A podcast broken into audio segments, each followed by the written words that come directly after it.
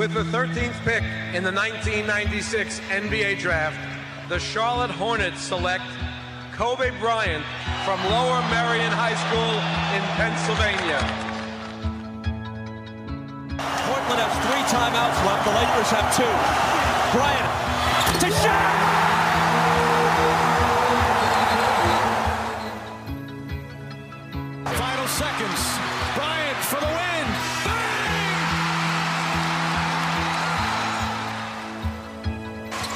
Artest looking, gets it to Bryant. Bryant dribbling, has to put it up at the buzzer. Banks it in! Oh, he banks in the three! And the Lakers win the game! Bryant on the drive. Kicks it into Bryant. Back out Bryant. Shot clock at seven. Bryant leads, falling away. Puts it in! Under three minutes to play. Shot clock is down to five. Bryant goes to work. Bryant the drive. Oh! Kobe Bryant on a rack attack. He can barely make it to the free throw line. The Lakers down by two, and they want him and need him at the free throw line. Got it. The Lakers down one. Will Kobe give them one last gamer? Bryant on the move with the jumper. He got it! Oh, my! 58 points! And the Lakers lead! What can I say? Mamba out. Καλησπέρα Podbusters, καλησπέρα guest ε, Στέφανε. Ναι, καλησπέρα, αλλά πες λίγο παραπάνω για τον Στέφανο. Καλησπέρα, μπορεί, να, παιδί. μπορεί να πει μόνος του. Yeah, καλώς βρήκα. Welcome Στέφανε. Λοιπόν, ε, από, εγώ είμαι ο από, ίσα, Στέφανος. ίσα πάνω μας έρχεσαι, σωστά; Δηλαδή, Θεσσαλονίκη. Θεσσαλονίκη, ναι, από πού είστε εσείς; Εμείς είμαστε και οι τρεις από Αθήνα, από Αττική. Εμείς είμαστε, έχουμε αθηναϊκές πινακίδες Α, και οι τρεις- ωραία. Ναι. Ωραία, ωραία. Μονάιζιγα έχετε. Μονόζυγα, για να μπαινοβγαίνουμε. Ωραία, ωραία. Ε, είσαι εδώ πέρα, ε, έτσι να κάνω τον πρόλογο, γιατί υπήρξε ένα, μια, μια αναφορά πολύ top line που έγινε από μένα και τον Αντρέα πριν δύο-τρία podcasts περί NFTs και Top Shot και δεχτήκαμε αρκετά για τα δεδομένα μας αιτήματα ε, ακροατών να κάνουμε special podcast κτλ. κτλ ε, που θα εξηγούμε τι είναι το NFT, τι είναι το NBA Top Shot και όλη αυτή τη digital ε, μετάβαση των collectibles και της φάσης πανίνι και χαρτάκι και αυτοκόλλητο ε, η οποία έχει ξεκινήσει εδώ και τρία χρόνια αν δεν κάνω λάθος Στέφανε το Top Shot, είναι στην τρίτη του σεζόν Ακριβώς, ε, ακριβώς. οπότε ε, ένας ακροατής μας, μας παρέπεμψε στον ελληνικό Discord server που αφορά το NBA Top Shot Μπήκαμε μέσα και ομολογώ, εγώ ήμουν αυτός που μπήκε και με τα δύο πόδια. Ε, ήτανε το, το welcome ήταν πάρα πολύ θερμό ε, και μετά από συνεννοήσεις εσύ εκπροσωπείς λοιπόν να το πούμε έτσι σε εισαγωγικά αυτό το, την Discord παρέα που αριθμεί αν δεν κάνω λάθος 1500-2000 μέλη κάτι τέτοιο χοντρικά. Ναι, ναι, ακριβώς, ακριβώς. Ε, Λοιπόν. οπότε ναι, τα είπαμε και είπαμε να γράψουμε αυτό το podcast το οποίο το, το ανακοινώσαμε, να το πω έτσι, στο newsletter μας που στείλαμε, το εβδομαδιαίο μας που στείλαμε πριν λίγη ώρα ε, σε όσους είναι subscribed και θα σου πω πώς το περιγράψαμε για να πάρεις τη σκητάλη. Εμείς γράψαμε Ε. ότι θα, θα γράψουμε ένα νέο special που θα αφορά τον κόσμο των NFTs, το NBA Top Shot, το μέλλον των, των collectibles και το physical experience που θα συνδυάζεται πλέον με το digital περιβάλλον. Αυτά γράψαμε εμείς και πάρε δικά σου. Ε, πολύ καλή εισαγωγή έκανες. Εγώ καταρχάς να πω ότι χαίρομαι πολύ που μιλάω σε μια τέτοια παρέα ε, οι οποίοι είστε καθαρά μπασκετικοί. Εγώ τολμώ να ομολογήσω καθότι μπασκετικός δεν ήμουν πολύ φαν του NBA, προτιμούσα το ευρωπαϊκό μπάσκετ. Είχες Ξέρω αυτή ότι- τη... Εντάξει, είσαι νέο παιδί από ό,τι Διαστροφή. είπαμε. Είπα, ξέρεις τι, είπαμε off mic, είπαμε λίγο τις ηλικίες μας. Το παιδί είναι περίπου 10 χρόνια κάτω, είναι ακόμα με τα κατάλοιπα του σκουντισμού και του χατζηγεωργισμού που μεγάλωσε την, ε, τη γενιά των μπασκετικών Ελλήνων να τους αρέσει το ευρωπαϊκό παύλα σκεπτόμενο, παύλα δεν βλέπετε μπάσκετ. ε, ευτυχώς, Οκ, το δέχομαι, το εσώθηκες. δέχομαι το επιχείρημα. ευτυχώς το top shot ε, σε έβαλες στον ίσιο δρόμο λοιπόν. Ε, εγώ λοιπόν, παιδιά, ξεκίνησα να παίζω Top Shot ε, πριν εδώ και ένα χρόνο. Έκανα το account στις 15 Ιανουαρίου πέρσι. Και έτσι προέκυψε και η ανάγκη για να συνομιλούμε μαζί με άλλους φίλους για πράγματα που αφορούσαν το παιχνίδι, για το οποίο θα μιλήσουμε σήμερα, να δημιουργήσουμε μια κοινότητα στο Discord. Πολύ σωστά είπες εσύ αυτή τη στιγμή απαριθμεί περισσότερα από χίλια μέλη. Προσπαθούμε να κρατήσουμε την κοινότητα έτσι και χαίρομαι που ακούω από σένα ότι βρήκες μια ευχάριστη υποδοχή και σε, τα παιδιά σε βοηθήσανε να μπει σε αυτό το κομμάτι, γιατί ήταν ακριβώς αυτό που θέλουμε. Οπότε λοιπόν δημιουργήσαμε αυτή την κοινότητα και προσκαλούμε τον καθένα τον οποίο τον ενδιαφέρει ε, το top shot ή τον ενδιαφέρει τον μπάσκετ γενικά να μπει και να συμμετέχει και αυτό στην παρέα μας. Τώρα, η περιγραφή που έκανες για το Top Shot στο newsletter σας ήταν ε, καταπληκτική. Δηλαδή δεν θα μπορούσε να το θέσεις καλύτερα. Είναι όλα αυτά τα οποία μας απασχολούν σήμερα. Είναι η τελευταία λέξη δηλαδή της επικαιρότητας. Είναι αυτό το οποίο το κρίσιμο ερώτημα πώς θα γίνει η ψηφιακή μετάβαση, δηλαδή η μετάβαση δηλαδή από το φυσικό κόσμο, από τα φυσικά collectibles στα ψηφιακά, ποια είναι τα προτερήματα; Ποια είναι τα μειονεκτήματα, γιατί κάθε πράγμα έχει και, προ, και προτερήματα και μειονεκτήματα και πώς εμείς μπορούμε να το εκμεταλλευτούμε αυτό είτε ως επενδυτές είτε ως συλλέκτες. Ε, ωραία πάσα αυτό το επενδυτές συλλέκτες γιατί θέλω, θέλουμε και οι τρεις εδώ να το πιάσουμε. Καταρχάς και οι τρεις μας εδώ είμαστε σχετικά ρούκις στον κόσμο των NFTs και του Top Shot ε, σε διαφορετικά επίπεδα. Ε, ο Αντρέας είναι λίγο πιο χωμένος, ε, εγώ είμαι κάπου medium και ο Άκης είναι rare, κανονικό rare όμως, δηλαδή ίσα ίσα έχει βρέξει τα ποδαράκια του. Ε, οπότε, ε, επειδή θα μας ακούνε άνθρωποι και experienced, αλλά και άνθρωποι που μπορεί να μας ρωτάνε τι είναι το NFT, ε, θα στο πιάσω από κάτι το οποίο είχαμε συζητήσει πάλι οι τρεις μας off-air όταν είχε πρωτοξεκινήσει το Top Shot πριν δύο-τρία χρόνια. Αν θυμάμαι καλά, ήταν κουβέντα στην αρχή της καραντίνας. Πρώτο είχε γίνει και ψιλογνωστή η φάση. Και λέγαμε ουσιαστικά και οι τρεις μας ψιλοκοροϊδεύαμε με τη φάση ότι ε, καλά, ένα JPEG ε, με σφραγίδα είναι. Το είχαμε πιάσει πολύ έτσι, δεν, όχι στα σοβαρά να το πω έτσι. Ε, αλλά θα ήθελα, το πρώτο πράγμα που θα ήθελα να ακούσει ένας ακροατής που μας ακούει σε αυτό το podcast είναι τι είναι το NFT. Και μετά να το συγκεκριμενοποιήσουμε στο τι είναι το μπάσκετ, έτσι. Και να μας πεις και εσύ πώς το αντιλαμβάνεσαι και εσύ και η κοινότητα, αλλά και οι άλλοι δύο, έτσι. Να πείτε ο καθένας λίγο τη φάση σας, τι σημαίνει NFT. Αντρέα, θα ήθελες να ξεκινήσεις; Όχι, θα αφήσω σε σένα, γιατί εγώ είναι πολύ διφορούμενες οι άποψεις που έχω για το NFT, παρότι εγώ έχω χώσει λεφτά, ε, συγκριτικά με τα άλλα δύο παιδιά, ε, εξακολουθώ σε επίπεδο top shot να μην καταλαβαίνω πλήρως το value. Υπό ποια έννοια; Το, το, NFT ουσιαστικά είναι ownership ε, ενός ψηφιακού token, ενός ψηφιακού moment. Ε, είναι σαν, από ό,τι μου το έχουν εξηγήσει, σαν να έχεις ένα Πικάσο. Δεν υπάρχει κάτι διαφορετικό.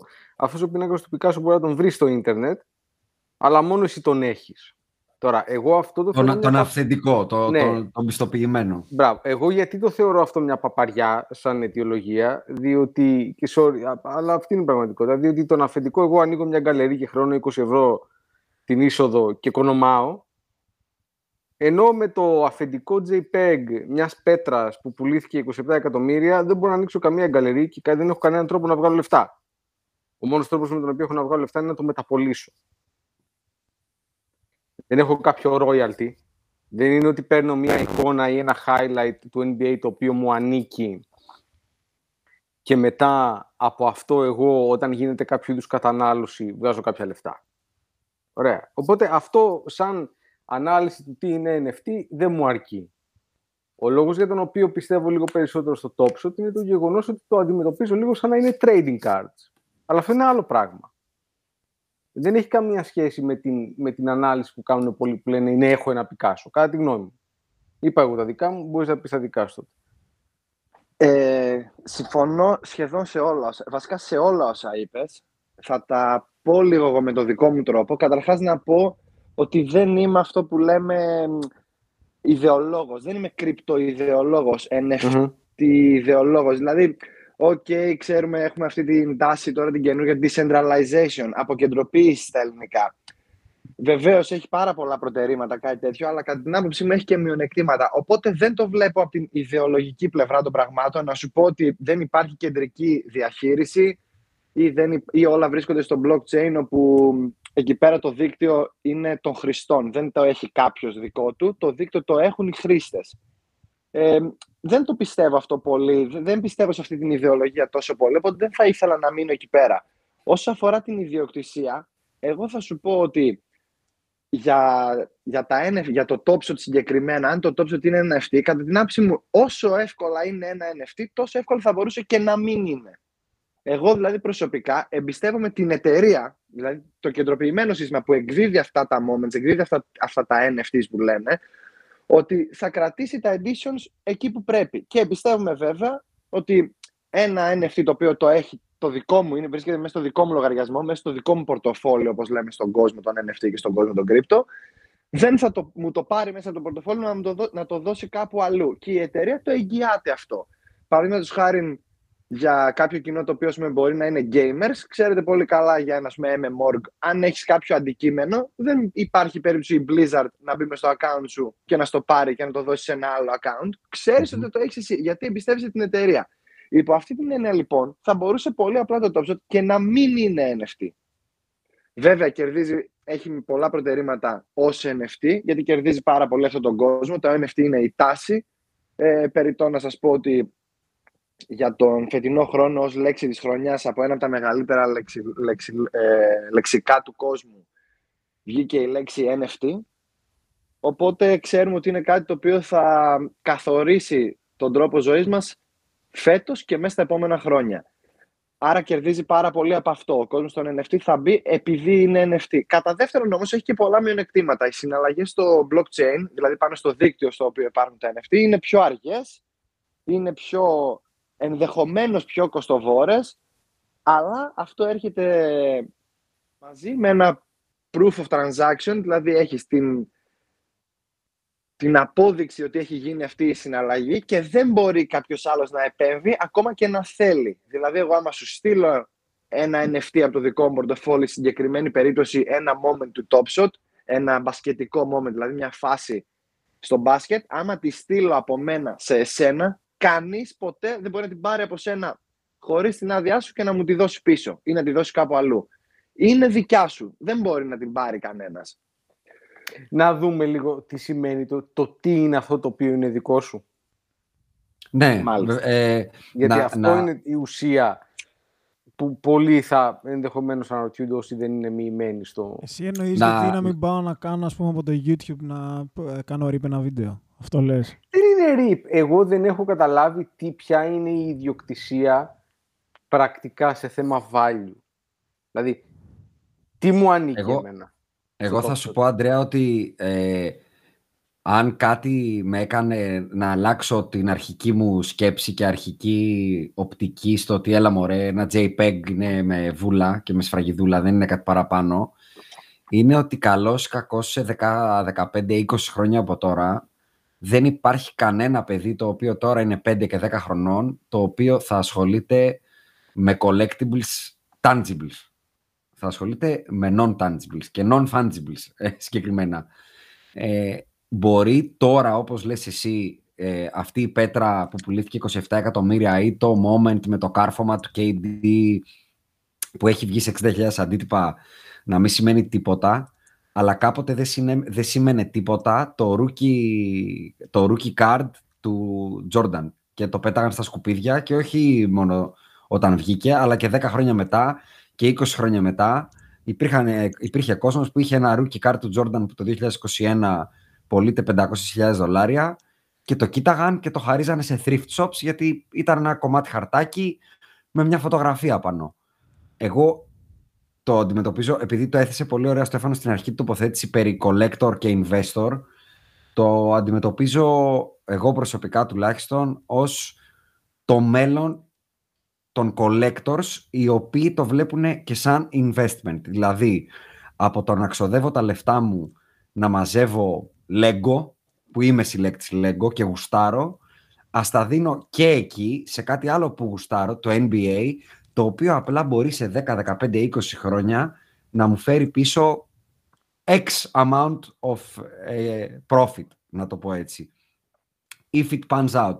Αν δεν όμως φτουρήσει στο οικονομικό σκέλος, δεν θα στεναχωρηθώ καθόλου, όπως είπε ο Στέφανος, στο πορτοφόλι μου, να έχω αυτά τα moment και να είμαι εγώ ένας από, ας πούμε, π.χ. ένας φίλος μας, Αντρέα, τις προάλλες στο τελευταίο drop, άνοιξε, θα εξηγήσουμε τι είναι και το drop, άνοιξε ένα φακελάκι και μέσα σε αυτό το φακελάκι βρήκε ένα moment του Paul George, το οποίο είναι rare, που rare σημαίνει ότι έχει 167 αντίτυπα, αν θυμάμαι καλά, ή 761, μπορεί να τα θυμάμαι 700 κάτι, ναι. 761 νούμερα, που σημαίνει ότι είναι ο ένας από τους 761 ανθρώπους στον πλανήτη, ο οποίος θα έχει αυτό το moment. Εγώ αυτό το θεωρώ πολύ μεγάλο value. Ναι, ειδικά, αν, ε, για, για να κλείσω, ε, ειδικά όταν αυτό που λέει ο Στέφανος, ε, θεωρητικά αυτή η εταιρεία που εκδίδει αυτά τα NFTs ε, μας εγγυάται ότι δεν θα βγουν άλλα ε, moments στο μέλλον που θα κάνουν, ας πούμε, θα κανιβαλίσουν αυτό το rarity των moments που έχουμε τώρα. Αυτά από μένα. Ναι, νομίζω το... αυτό που θέλει να πει ο Ανδρέας όμως είναι ότι τι θα πεις είσαι ένας από τους 761 που του ανήκει τι ακριβώς; Αυτό ακριβώς είναι το θέμα. δηλαδή, αυτό, λέω ότι... Το, το, μπορώ, να το, μπορώ να το καταλάβω το, το, το top shot, εγώ δεν το βλέπω σαν NFT. Εκεί θέλω να καταλήξω. Ότι αυτό okay. με το οποίο μιλάμε όταν λέμε NFT, επειδή ασχολήθηκα και με τα υπόλοιπα NFTs, είναι ουσιαστικά κάτι το οποίο δεν βρίσκω πού είναι το value. Εγώ. Θα το, πάω, σε ποιο, σε ποιο πράγμα κάνουμε, που είναι το value όμως, στο NFT του top σε ένα, στα NFTs όχι, γενικά; Σε, στα NFTs ότι παίρνω ένα JPEG, παίρνω ένα γυφάκι ας πούμε animated, παίρνω okay. ένα πίθηκο. Ναι. Εννοώ ότι δεν έχω τρόπο άλλο να βγάλω λεφτά από το να τρεϊντάρω. Αυτό είναι ο μόνος τρόπος δεν έχεις, Περίμενε, δεν έχεις τώρα, γιατί είπες ένα σωστό παράδειγμα περί Πικάσο, αλλά και τον Πικάσο, αν κάποιοι δεν αποφασίσουν ότι αξίζει 20 ευρώ να μπεις στην καλερί να τον δεις, δεν μπορεί να βγάλεις λεφτά από αυτόν. Δεν μπορεί να βγάλεις λεφτά από το τραγούδι των Beatles, αν δεν ε, αποφασίσω εγώ ότι θέλω να το ακούω. Ναι, ναι, βέβαια. Τι αν σου επιτρέπουμε. Γιατί φεύγουμε από το θέμα. Το άλλο, το άλλο το NFT, άλλο η ιδιοκτησία. Το να έχεις κάτι να είναι η ιδιοκτησία σου δεν σημαίνει ότι είναι ταυτόχρονα και NFT. NFT δεν σημαίνει ιδιοκτησία. Εν πάση περιπτώσει, θα, θα πω σε ποιο σημείο έχει την ιδιοκτησία του moment που αγοράζεις στο NBA Top Shot, αλλά άλλο NFT και άλλο ιδιοκτησία. Υπό αυτή την ιδιοκτησία μπορείς να έχεις είτε σε φυσική μορφή είτε σε ψηφιακή με διάφορους τρόπους και με διάφορες ελευθερίες. Υπό αυτή την έννοια, κάποιος που έχει μια σπάνια κάρτα, ας πούμε, Pikachu, Pokemon, Charizard, ξέρω εγώ, που είναι οι πιο σπανιε δεν σημαίνει αυτό ότι θα μπορεί να πάρει τον Charizard να χρησιμοποιήσει και να βγάλει τη δικιά του σειρά ή να βγάλει να πουλάει μπλουζάκια με τον Charizard επειδή έχει την κάρτα, τη φυσική κάρτα, έχει την ιδιοκτησία. Η ιδιοκτησία είναι η δικιά του, έτσι. Εξίσου και με το Top Shot. Όταν λέμε έχεις την ιδιοκτησία, εννοούμε ότι έχεις το συγκεκριμένο κομμάτι ψηφιακό σε αυτή τη μορφή, Δηλαδή τον LeBron James το νούμερο 532 από αυτή τη συγκεκριμένη φάση και αυτό το κομμάτι είναι δικό σου. Από πού προκύπτει το value θα πάω μετά για να λύσω τις απορίες και στον Ανδρέα και στους ε, τηλεθεατές. Το κομμάτι της ιδιοκτησίας που σου ανήκει είναι αυτό. Δεν έχεις τα δικαιώματα. Ούτε το συγκεκριμένο moment να το οικειοποιηθείς, να το ανεβάσεις στο YouTube και να πάρεις λεφτά από αυτό ή να το βγάλεις σε μπλουζάκια είτε δεν ξέρω κι εγώ να το παίζεις σε μια γιγαντοοθόνη και να κόβεις εισιτήρια, όπως είπε το παράδειγμα με τον πίνακα του Πικάσο. Αυτά τα δικαιώματα δεν τα έχεις. Αυτά τα δικαιώματα παραμένουν στην NBA. Ε, έχεις όμως την ιδιοκτησία του συγκεκριμένου κομματιού του LeBron 532, παραδείγματος χάρη, την οποία την έχει στο πορτοφόλι σου και κανένας μα κανένας δεν μπορεί να την πάρει. Μπορεί, να στην, μπορεί μόνο με τη δικιά σου έγκριση να τη δώσεις πίσω. Να, Τώρα, πάμε να πω λίγο για του που δεν ξέρουν καλά, εδώ πέρα λίγο πάνω κάτω όλοι ξέρουμε τι είναι το TopShot. TopShot είναι μια, το TopShot είναι μια πλατφόρμα η οποία εκδίδει ηλεκτρονικά στιγμιότυπα, εμείς τα λέμε moments, ε, από τις καλύτερες φάσεις του NBA, τις οποίες τις πουλάει στη μορφή των πακέτων, όπως είπατε πιο πριν για τις φυσικές κάρτες, ανοίγεις το, πληρώνεις το πακετάκι σου, το common πακέτο το απλό 29 δολάρια, το ανοίγεις και έχει μέσα τρία moments στην τύχη. Μπορεί να σου τύχει οτιδήποτε. Μπορεί να σου τύχει κάτι πολύ σπάνιο, μπορεί να σου τύχει κάτι πολύ συνηθισμένο. Εμείς θέλουμε στο τόπο να λέμε ότι τα πακέτα έχουν ε, θετικό value. Ε, δηλαδή τα moments που περιέχονται μέσα μπορείς να τα πουλήσεις πιο ακριβά από 9 δολάρια. Ε, το floor είναι περίπου στα 3 δολάρια. Έχουμε αρχίσει να βλέπουμε και κάρτες στα 2 δολάρια. Αλλά... Είδα, εμείς είδαμε και ένα Θανάσια το κούμπο στο ένα προχθές. Παίζουν και ένα τις τελευταίες Ναι. μέρες. Κοίταξε, εγώ είδα ένα Legendary το οποίο κάνει για 10.000, το έβαλε ένα σε ένα δολάριο. Ε, ε, μπορεί να πέσουν οι τιμές και μπορεί να. Εγώ όταν ξεκίνησα να, παίξω, να παίζω top shot στις 15 Ιανουαρίου πέρσι, ήταν όλες οι κάρτες ένα δολάριο. Υπήρχαν καμιά, το βασικό set, το base set που λέμε εμείς, είχε τότε 124 moments. Τώρα έχει κλείσει το base set Series 2 με 500 κάτι moments και είναι το base set Series 3 το οποίο θα έχει και αυτό 500 κάτι. Τότε λοιπόν υπήρχαν μόνο 124 moments στο base set season 2 και πάνω από 100 είχαν ένα δολάριο. Όταν Ναι. λοιπόν, δεν- δεν σας κρύβω ότι όταν λοιπόν άνοιξα το πρώτο μου πακέτο, πραγματικά είπα: Πετάω τα λεφτά μου, δεν ξέρω τι αγοράζω, δεν ξέρω πώς μπορεί να προκύψει value από αυτό το πράγμα. Ποιο είναι αυτό το value σε κάτι το οποίο εύκολα μπορώ να μπω στο YouTube και να δω αυτή τη φάση. Παρ' όλα αυτά, Νομίζω πέφτω έχουμε στο- περάσει όλοι από αυτή τη φάση, έτσι. Φυσικά, εννοείται. Εννοείται η Άσονα. Αυτό ακριβώς είναι το θέμα. Ε, δηλαδή, ο, η, η απορία αυτή είναι απολύτως δόκιμη. Έχει. Εγώ λοιπόν κατάλαβα ότι υπάρχει value όταν έβαλα να πουλήσω το πρώτο μου moment και αγοράστηκε μέσα σε λίγα δευτερόλεπτα. Δηλαδή, αγόρασα, άνοιξα ένα πακέτο, μου έτυχε κάτι, είδα ότι κόστιζε λίγα δολάρια, ξέρω εγώ 4-5 δολάρια, το έβαλα να το πουλήσω και πωλήθηκε αμέσως. Οπότε είπα, κάποιος το αγοράζει. Άρα μάλλον έχει αξία. Γενικά, επειδή σπουδάζω οικονομικά, αξία στα πράγματα δίνουν, δίνουν αυτοί οι οποίοι θέλουν να τα αγοράσουν. Από τη Ακριβώς στιγμή που αυτό πήγα υπάρχει να πω κάποιος- πριν. Μπράβο. Τώρα, γιατί να θέλει να τα αγοράσει κάποιος, είναι και αυτός ένας λόγος. Το top shot μπορείς να το παίξεις με πολλούς διαφορετικούς τρόπους, όπως είπαμε. Μπορείς να το παίξεις ως συλλέκτης. Δηλαδή, μπορείς να μπεις και να πεις Αυτή η φάση μου αρέσει, αυτή θα αγοράσω. Μπορείς να πεις Εμένα μου αρέσουν τα buzzer beaters, θα μπαίνω να αγοράζω μόνο buzzer beaters. Εμένα μου αρέσουν οι assist, θα μπαίνω να αγοράζω μόνο assist. Εμένα μου αρέσει αυτή η συγκεκριμένη ομάδα και θέλω να συλλέξω τα moments της συγκεκριμένης ομάδας. Εμένα μου, συ- μου αρέσει ο συγκεκριμένος παίκτης και θέλω να μαζέψω τα moments του συγκεκριμένου παίκτη. Μπορείς να κάνεις set, μπορείς να κάνεις challenges και άλλα πολλά, δεν θέλω να σας κουράσω. Αυτός είναι ο ένας τρόπος. Και ο άλλος τρόπος είναι να πεις ότι εμένα μου αρέσει να βγάζω χρήματα. Και θα πάω να αγοράσω τις κάρτες που πιστεύω ότι έχουν πιθανότητα να τις θέλουν περισσότεροι. Οπότε αγοράζοντάς τες, προσδοκώ σε κάποιο κέρδος στο μέλλον από τη μεταπόληση. Γιατί, όπως πολύ σωστά είπε ο Ανδρέας, ε, δεν έχεις δικαιώματα έξτρα. Δεν μπορείς να πάρεις το moment να το παίζεις σε γιγαντό οθόνη και να κόβεις εισιτήριο. Όμως, επειδή το έχουμε δει αυτό πολλές φορές να γίνεται, το, το moments τα οποία έχεις εσύ, κάποιος άλλος στο μέλλον θα τα χρειαστεί. Θα τα θέλει για τους δικούς του σκοπούς. Είτε για να κερδοσκοπήσει περισσότερο πάνω σε αυτά, είτε για να συμπληρώσει τα σετ του, είτε για να κάνει τις ομάδες του, είτε για να μαζέψει αυτά που του αρέσουν.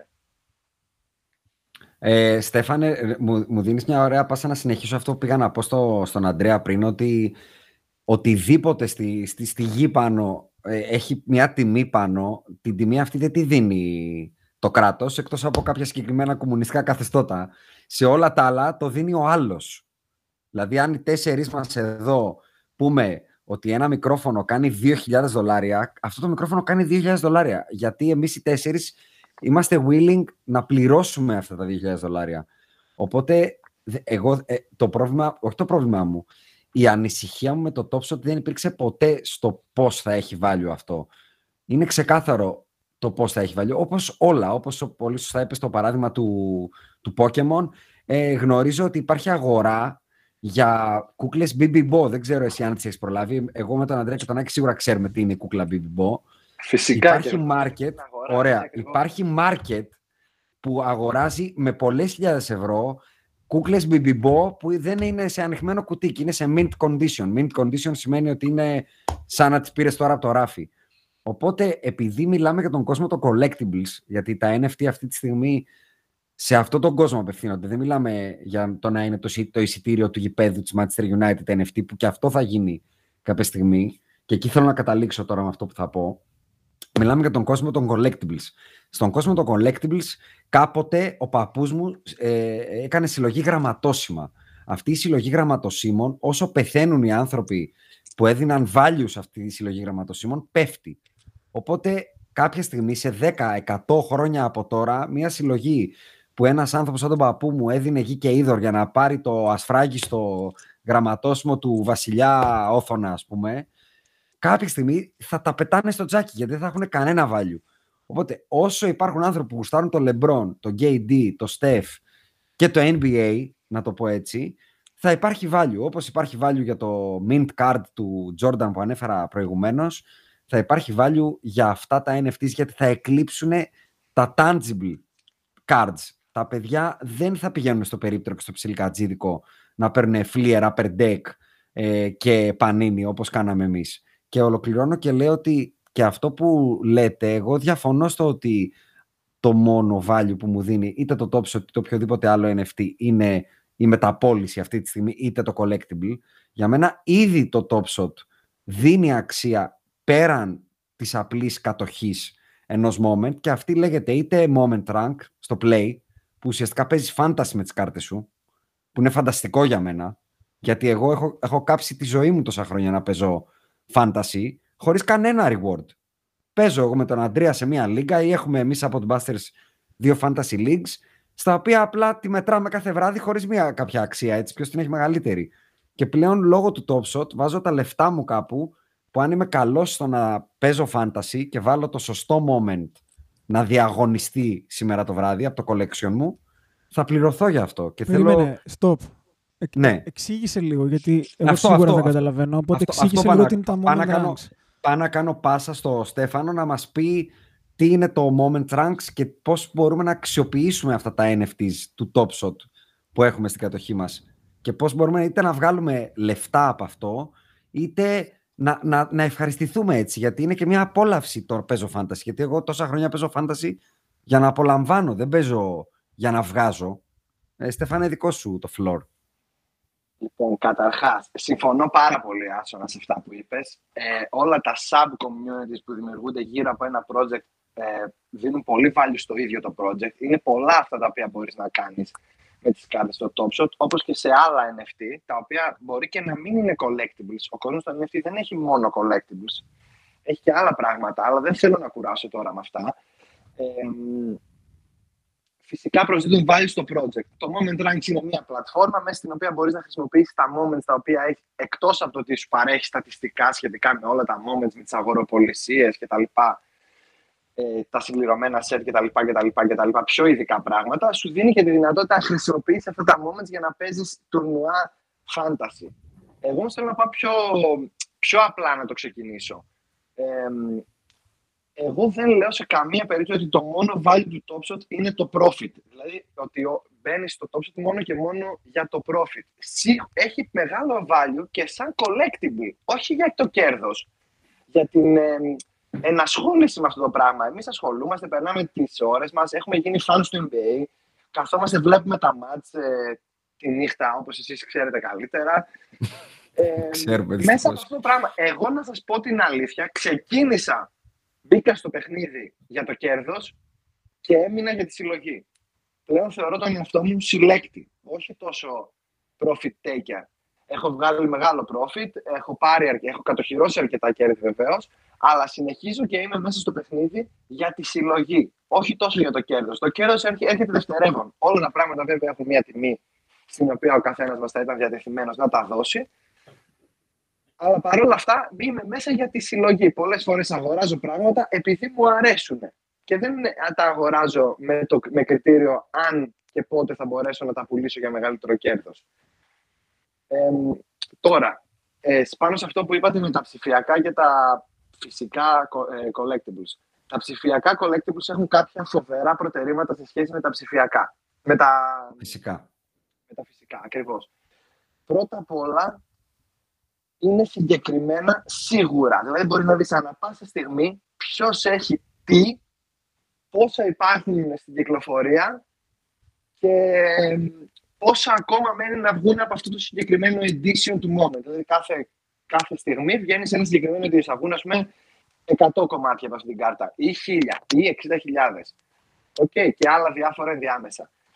Δεύτερον, μια φυσική κάρτα μπορεί να καταστραφεί, να χαλάσει η ποιότητά της, να τσαλακωθεί, να κλαπεί, να πλαστογραφηθεί. Αυτά τα προβλήματα δεν τα έχεις με τα, με τα ψηφιακά collectibles. Αυτά τα προβλήματα λύνονται όλα γιατί η τεχνολογία του blockchain, στην οποία δεν θέλω να μείνω πάρα πολύ, εγγυάται την ασφάλεια των συναλλαγών και εγγυάται και όλα στην ε, αυθεντικότητα των αντικειμένων αυτών.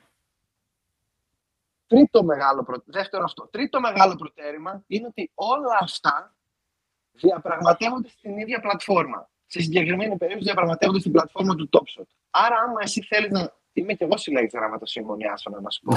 Πολύ καλά. Τα πράγματα. Έλα, έλα από εδώ με τον Ερμή σου να τις βγάλουμε να τις μετρήσουμε.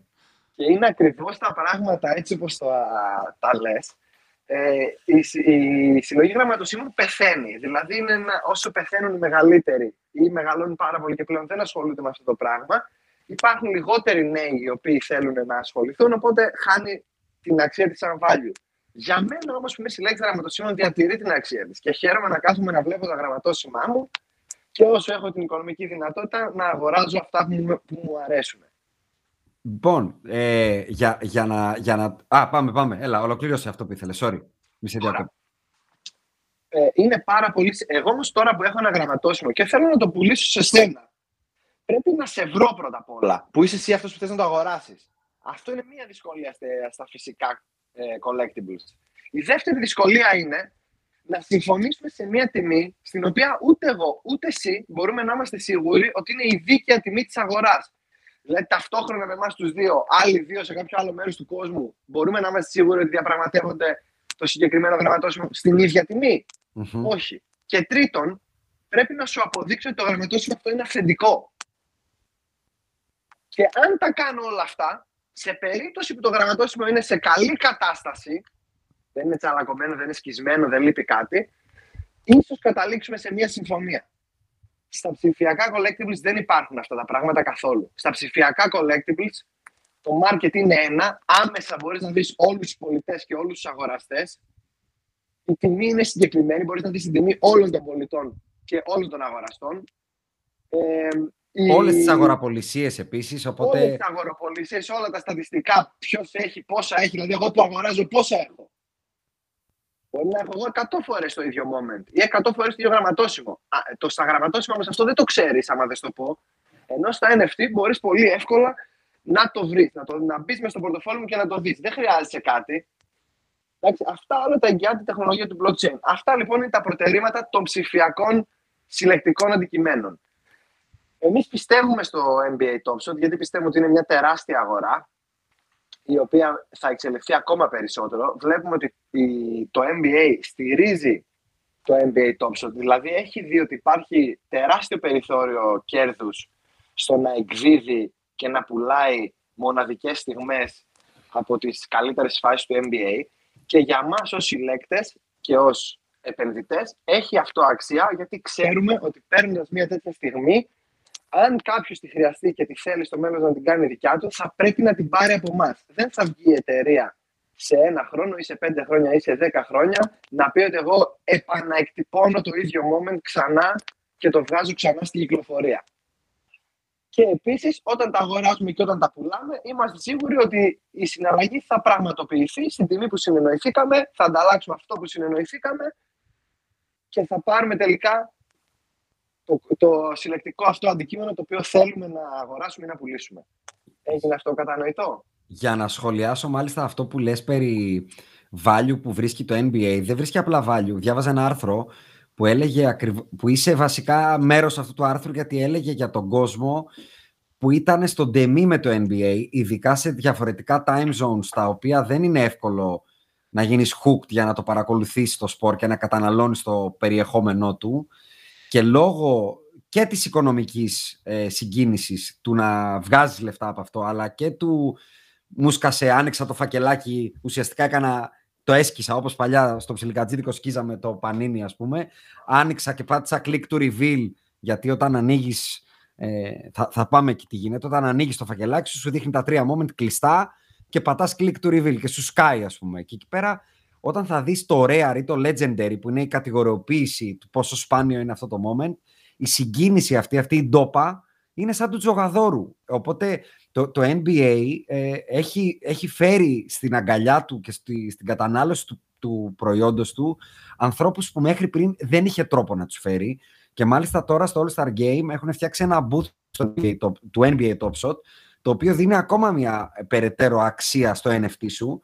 Υπάρχουν συγκεκριμένα προνόμια για τους ανθρώπους που κατέχουν NFT Top Shot ε, συγκεκριμένα events τα οποία για να τα παρακολουθήσεις ή να γνωρίσεις τον χι παίχτη πρέπει να σου ανήκει το NFT του. Ας πούμε έβλεπα στο newsletter στείλαμε και ένα tweet από το Twitter του Topshot, του NBA Topshot που δείχνει τον Isaiah Stewart. Έγινε exclusive sign ε, ε, ας πούμε ε, ήταν ο, ναι, meet and greet, μπράβο, μόνο με αυτούς που α, τους ανήκει moment του Isaiah Stewart. Οπότε εγώ που μου ανήκει το moment του Isaiah Stewart μέσα στην Ελλάδα, αν αυτό το moment έκανε χθες 2 δολάρια, κάποιος θα μπει να τα αγοράσει. Και αν μπει κι άλλος ένας, θα πάει 3 δολάρια έξι αυτό το moment. Και αν μπει κι άλλος ένας που το πληρώνει 3 δολάρια, δεν θα το πουλήσω του άλλου που το θέλει 3, θα το βάλω 4. Και θα ανέβει αγορά σαν χρηματιστήριο. Οπότε, για να κλείσω όλο αυτό το κομμάτι, που πολύ ωραία το έβαλε ο Στέφανος, ε, ε, θεωρώ ότι όποιος έχει ακούσει το podcast μέχρι τώρα, αν δεν έχει πειστεί, ε, κάτι δεν έχει καταλάβει σε αυτό που είπαμε. Όχι για το fun ή για το κέρδος, αλλά γιατί εμείς οι τέσσερις ασχολούμαστε με αυτό το πράγμα.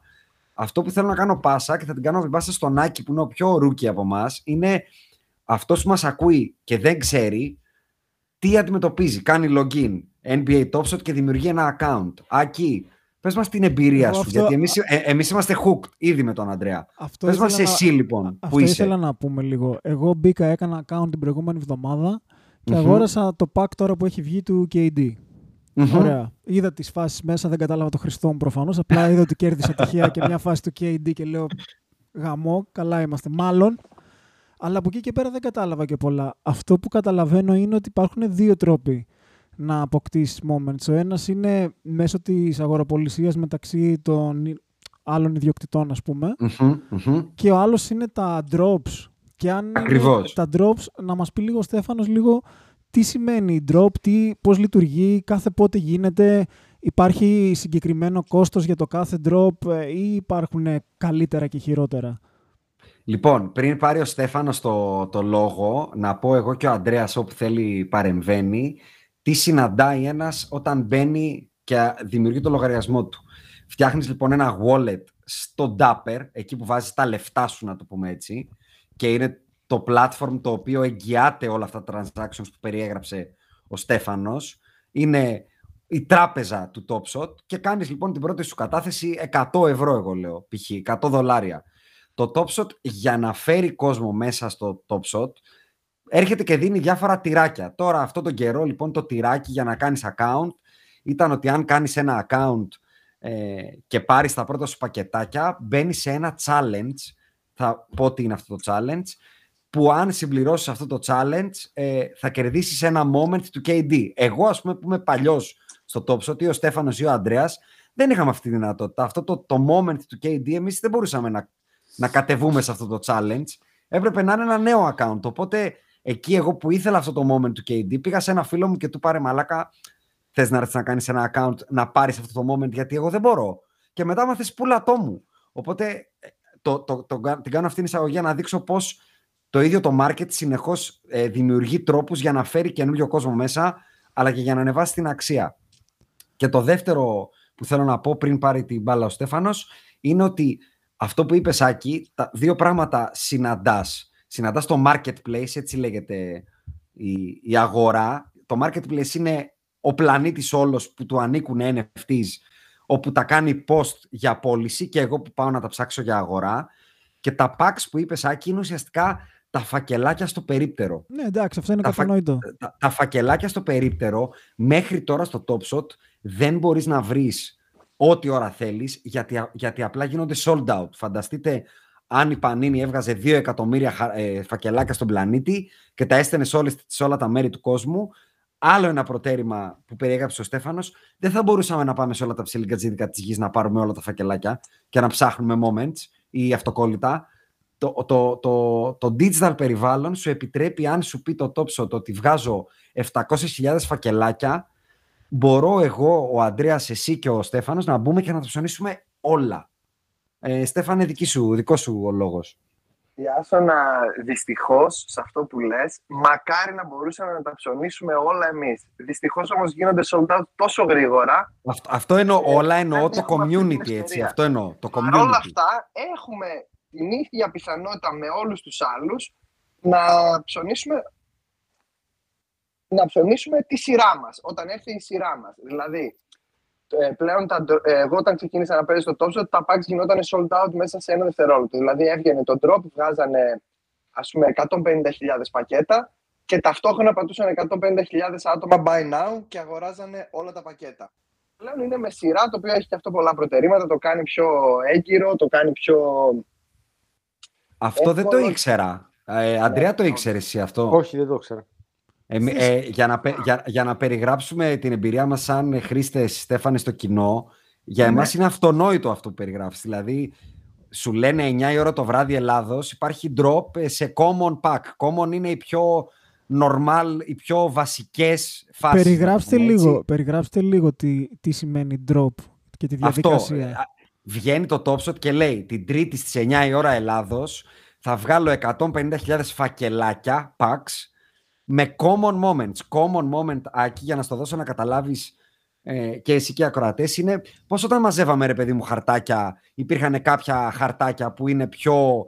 Ε, τα έχουμε πιο πολύ διπλά οι περισσότεροι και τα ανταλλάζουμε πιο ναι. εύκολα ναι. κτλ. Αν μπορώ να το πω σωστά, είναι αυτά που βγαίνουν σε περισσότερες κόπιες. Δηλαδή ένα common Μπράβο, moment σωστά. βγαίνει σε 60.000 κόπιες, ενώ ένα ε, rare βγαίνει σε 700 και ένα legendary μπορεί να βγαίνει σε 50 κόπιες. Άρα Οπότε σου, λένε, σου λένε ναι. από πριν, από το κάθε drop, ότι κοίταξε να δεις την τρίτη στις 9 θα γίνει ένα drop που θα έχει rare moments. Ακριβώς, ακριβώς. Και αναλόγως το πόσο ε, πιο rare είναι τα moment, είναι αυτό που είπε και πριν ο Στέφανος, ότι με τα common moment κάνει 9 δολάρια, ένα άλλο που σου δίνει την πιθανότητα να υπάρχει μέσα ένα legendary, ένα rare, κάνει 19 κτλ. κτλ. Αλλά αυτό που εγώ, αυτά τα έχω προλάβει και εγώ και ο Αντρέας να τα βλέπουμε, γι' αυτό θα πω στους ακροατές κάτι που ούτε αυτοί θα το δούνε μπαίνοντας τώρα, που για μένα είναι τρελό αυτό που περιγράφει Στέφανε. Έτσι. Δηλαδή, θα είχα κολώσει να βάλω τα λεφτά μου εκεί. Ε, αυτή τη στιγμή, όταν μπαίνεις σε αυτό το pack drop εκεί, σου λέει 9 η ώρα ανοίγει το Q, μέχρι τις 10 μπορείς να κάνεις join. Και στις 10 η ώρα Όσοι έχουν κάνει join, 50.000, 100.000, 10 εκατομμύρια, τους βγαίνει ένας μοναδικός αριθμός waiting list. Πώ είσαι στα τυριά στο σούπερ μάρκετ. Ναι. Εγώ με το 1, εσύ το 5, το 35 και περιμένεις τη σειρά σου. Υπάρχει περίπτωση να μην πάρεις ποτέ, βέβαια, αν εξαντληθεί το απόθεμα. Πάλι όπως τα τυριά, άμα τελειώσει το Milner, δεν έχει άλλο Milner. Τέλος. Οπότε εκεί παίζει και ο κόλος έτσι, όπως σε όλα τα collectibles και σε όλα τα πράγματα, έτσι. Κάποτε σου θυμίζω στο σχολείο όταν κάποιος είχε πετύχει το, το, το αυτοκόλλητο που δεν το είχε κανείς, του δίναμε τυρόπιτα για μια εβδομάδα του τάζαμε. Κάπως έτσι πάει και στο, στο top shot. Απλά τώρα του τάζει δολάρια του άλλου. Ότι άμα του τύχει το rare, ας πούμε, αληθινό περιστατικό, Αντρέα, ένας φίλος μας στο τελευταίο ντρόπακι, ο μη εξαιρεταίος ε, άτυχος, όπως ξέρεις εσύ, ο Γκρι, του, του τύχαν σε τρία φακελάκια, δύο rare moments και δύο ε, moments από rookie ε, τετράμπατζο, θα πούμε τι σημαίνει τα badges ε, μεταγενέστερα, τα οποία το καθένα από αυτά έκανε 150 δολάρια. Οπότε του τύχανε τέσσερα πράγματα που έκανε περίπου 150 δολάρια το καθένα και είχε δώσει σύνολο 70. Οπότε αυτός με το που έσκησε ας πούμε τα digital φακελάκια του, αν απλά έκανε liquidate αυτά που του έτυχαν, θα βγάζε περίπου 650 δολάρια. Έχοντας δώσει 70. Για να καταλάβω. Εγώ Πάμε. αγοράζω σε μία, μία τιμή το φακελάκι στο drop. Ορισμένη τιμή. Σου λέει το Topshot ότι κάνει 9 π.χ. ή 19. Ναι. Ανοίγω και έχω μέσα ένα moment το οποίο ξέρω εκείνη τη στιγμή πόσο value έχει. Είναι αυτό που είπε το πολύ ωραίο κέρδος του digital περιβάλλοντος που είπε ο Στέφανος. Ότι αν μου τύχει ένα γραμματόσημο πρέπει να ψάξω όλο τον πλανήτη για να βγάλω το fair value. Που είναι ουσιαστικά αδύνατον. Οπότε εκεί θα απευθύνομουν στη γειτονιά μου, στην Αθήνα, στη Θεσσαλονίκη κτλ. Ο πλανήτης όμως έχει δώσει ένα χοντρικό fair value σε common moment, χοντρικό fair value σε rare moments και χοντρικό fair value σε αυτό που είπα πριν, τετράμπατζο. Τετράμπατζο για να καταλάβει και ο κόσμος τι σημαίνει μπάτζης, έρχεται το top shot και σου λέει αν αυτό το moment είναι από τη rookie σεζόν του παίχτη και όταν το βγάλαμε εμείς σαν top shot, ο παίχτης ακόμα έπαιζε τη rookie σεζόν του και είναι και rookie moment, είναι από τη rookie σεζόν του και είναι και το top shot debut του, δηλαδή είναι το πρώτο moment που βγήκε ποτέ στην ιστορία του top shot για αυτόν, είναι τέσσερα μπάτζες αυτά που σου περιέγραψα. Οπότε ο φίλος μας ο Γκρι πέτυχε τον τετράμπατζο Κουμίγκα. Ήταν το πρώτο moment του Κουμίγκα από τη rookie season του. Ε, έγινε mint στη rookie season του και είναι και το rookie debut του. Αυτό είναι κάτι που είναι πολύ δύσκολο να το πετύχεις, γιατί είναι ένα moment στην ιστορία του Top Shot αυτό. Άπαξε λοιπόν και του πέτυχε. Χοντρικά αυτά τα moment αυτή τη στιγμή τιμολογούνται από 200 δολάρια και πάνω. Οπότε με το που σου έτυχε εσένα στο φακελάκι σου, ξέρεις ότι είναι πολύ πιθανό να πας να το κάνεις post για sale και να έρθει ο Στέφανος που έχει και τα λεφτά και γουστάρει και να σου πληρώσει 200 δολάρια. Κατανοητό. Ναι, κάτσε να, να, ρωτήσω κάτι άλλο τον Στέφανο, γιατί τόση ώρα το πήρες μόνο σου μονότερμα. Ναι. Να, μας πεις, να μου πεις λίγο, Στέφανο, πώς αξιολογείς. Εντάξει, πέρα από το προφανές, ας πούμε, ξέρω εγώ ότι αν δω μία φάση του LeBron James, φαντάζομαι ότι έχει να κάνει με το πόσο famous ή καλός είναι ο κάθε παίκτης ή πόσο καλά παίζει εκείνη την περίοδο, φαντάζομαι. Ε, πώς αξιολογείς το moment που έχεις βρει ή έχεις αγοράσει ή, έχεις, ή έχει τύχει να είναι μέσα στο πάξ σου; Πολύ ωραία ερώτηση. Ε, έτσι ακριβώς είναι τα πράγματα, όπως τα είπατε. Καταρχάς θέλω να πω για τον ε, Ανδρέα, τον οποίο ο Ιάσονας τον αποκάλεσε hooked με το top shot. Και όλα αυτά ο ίδιος λέει ότι εγώ σκέφτομαι και είμαι σκεφτικός και λέω από πού προκύπτει το value σε κάτι τέτοιο; Θέλω λοιπόν να κάνω κατανοητό στους τηλεθεατές σας, στους ακροατές σας Στέφανε, ήμουν ξεκάθαρος όταν είπα ότι το θέμα μου είναι γενικότερα με τα NFTs και όχι με το top το οποίο, ακριβώς, όπως είπε σωστά και ο Γιάσονος, και εγώ το θεωρώ collectible. Δηλαδή, θεωρώ ότι τρεϊντάρουμε κάτι το οποίο είναι collectible και αυτό μπορώ να το καταλάβω. Ακριβώς, Αντρέα. Αυτό ακριβώς θέλω λοιπόν να, να το βάλω καλά στο κεφάλι των ακροατών και θέλω να πω ότι αυτή είναι η σωστή νοοτροπία. Στα πάντα τα καινούργια πράγματα τα οποία ακούτε, στα οποία δεν έχετε δικιά σας άποψη, δεν πρέπει ποτέ να ακούτε κάποιον που σας λέει κάτι, όποιος και να είναι αυτός, ό,τι και να έχει κάνει σε αυτό το χώρο, όσα λεφτά και να σας λέει ότι έχει βγάλει, δεν πρέπει να τον ακούτε με τίποτα. Πρέπει πάντα η σκέψη να είναι κριτική και πάντα να αναρωτιέστε υπάρχει όντως value, όπως μας λένε αυτοί σε αυτό το πράγμα. Από πού προκύπτει το value, τι μπορώ να κάνω σε αυτό, ποιος είναι ο βέλτιστος τρόπος να παίξω το παιχνίδι; Οπότε λοιπόν, Αντρέα, συμφωνώ πάρα πολύ με τη λογική σου και είναι αυτό το οποίο θέλω να περάσω στους ακροατές μας, οι οποίοι θα επιλέξουν να ασχοληθούν με το Top Shot, να το σκέφτονται αυτό συνέχεια. Ακόμα και εγώ που είμαι στο παιχνίδι περισσότερο από ένα χρόνο πλέον, το σκέφτομαι καθημερινά από πού προκύπτει το value; Για να μπορέσω να βρω, ξέροντας πλέον ότι υπάρχει value, να μπορέσω να βρω πώς μπορώ αυτό το value να πάρω το maximum. Το maximum value που μπορώ. Τώρα, όλες οι κάρτες χωρίζονται σε κάποια rarity, σε κάποια μορφή σπανιότητας. Υπάρχουν οι common κάρτες, βέβαια κάρτες, moments λέγονται, εμείς τα λέμε κάρτες για να μας θυμίζουν περισσότερο τα παιδικά μας χρόνια. Ε, υπάρχουν οι common που είναι ας το πούμε οι πιο συνηθισμένες, οι οποίες βγαίνουν σε διάφορα editions. Μπορεί να είναι από 4.000 4.000 κομμάτια το κάθε moment. Ε, α, τον χάνουμε λίγο τώρα. Όχι, τον ακούω. Γράφετε καλά, OK, okay, εγώ μάλλον. Εντάξει, θα συνέχισε, Στεφάνε, συνέχισε. OK, okay, okay. άμα, χαθεί, άμα χαθούμε μπορούμε να τα ξαναπούμε, ναι, ναι, δεν υπάρχει ναι. πρόβλημα. Είναι οι common κάρτες, οι οποίες ξεκινάνε από 4.000 edition, λοιπόν, και αυτά τα 4.000 edition είναι όλα τα rookie moments, δηλαδή παίκτες οι οποίοι είναι πρωτοεμφανιζόμενοι στο NBA. Φαντάζομαι οι ακροατές σας γνωρίζουν καλύτερα από μένα τι είναι rookie και τι αξία έχουν οι rookies σε αυτόν τον χώρο. Και μετά σιγά σιγά ανεβαίνουν. Υπάρχουν οι κάρτες 9.999 edition, 12.000 και πάει λέγοντας έως το, αυτή τη στιγμή το, edition, το μεγαλύτερο edition size που υπάρχει είναι 60.000. Οι κάρτες χωρίζονται όλες σε limited edition, δηλαδή περιορισμένη έκδοση.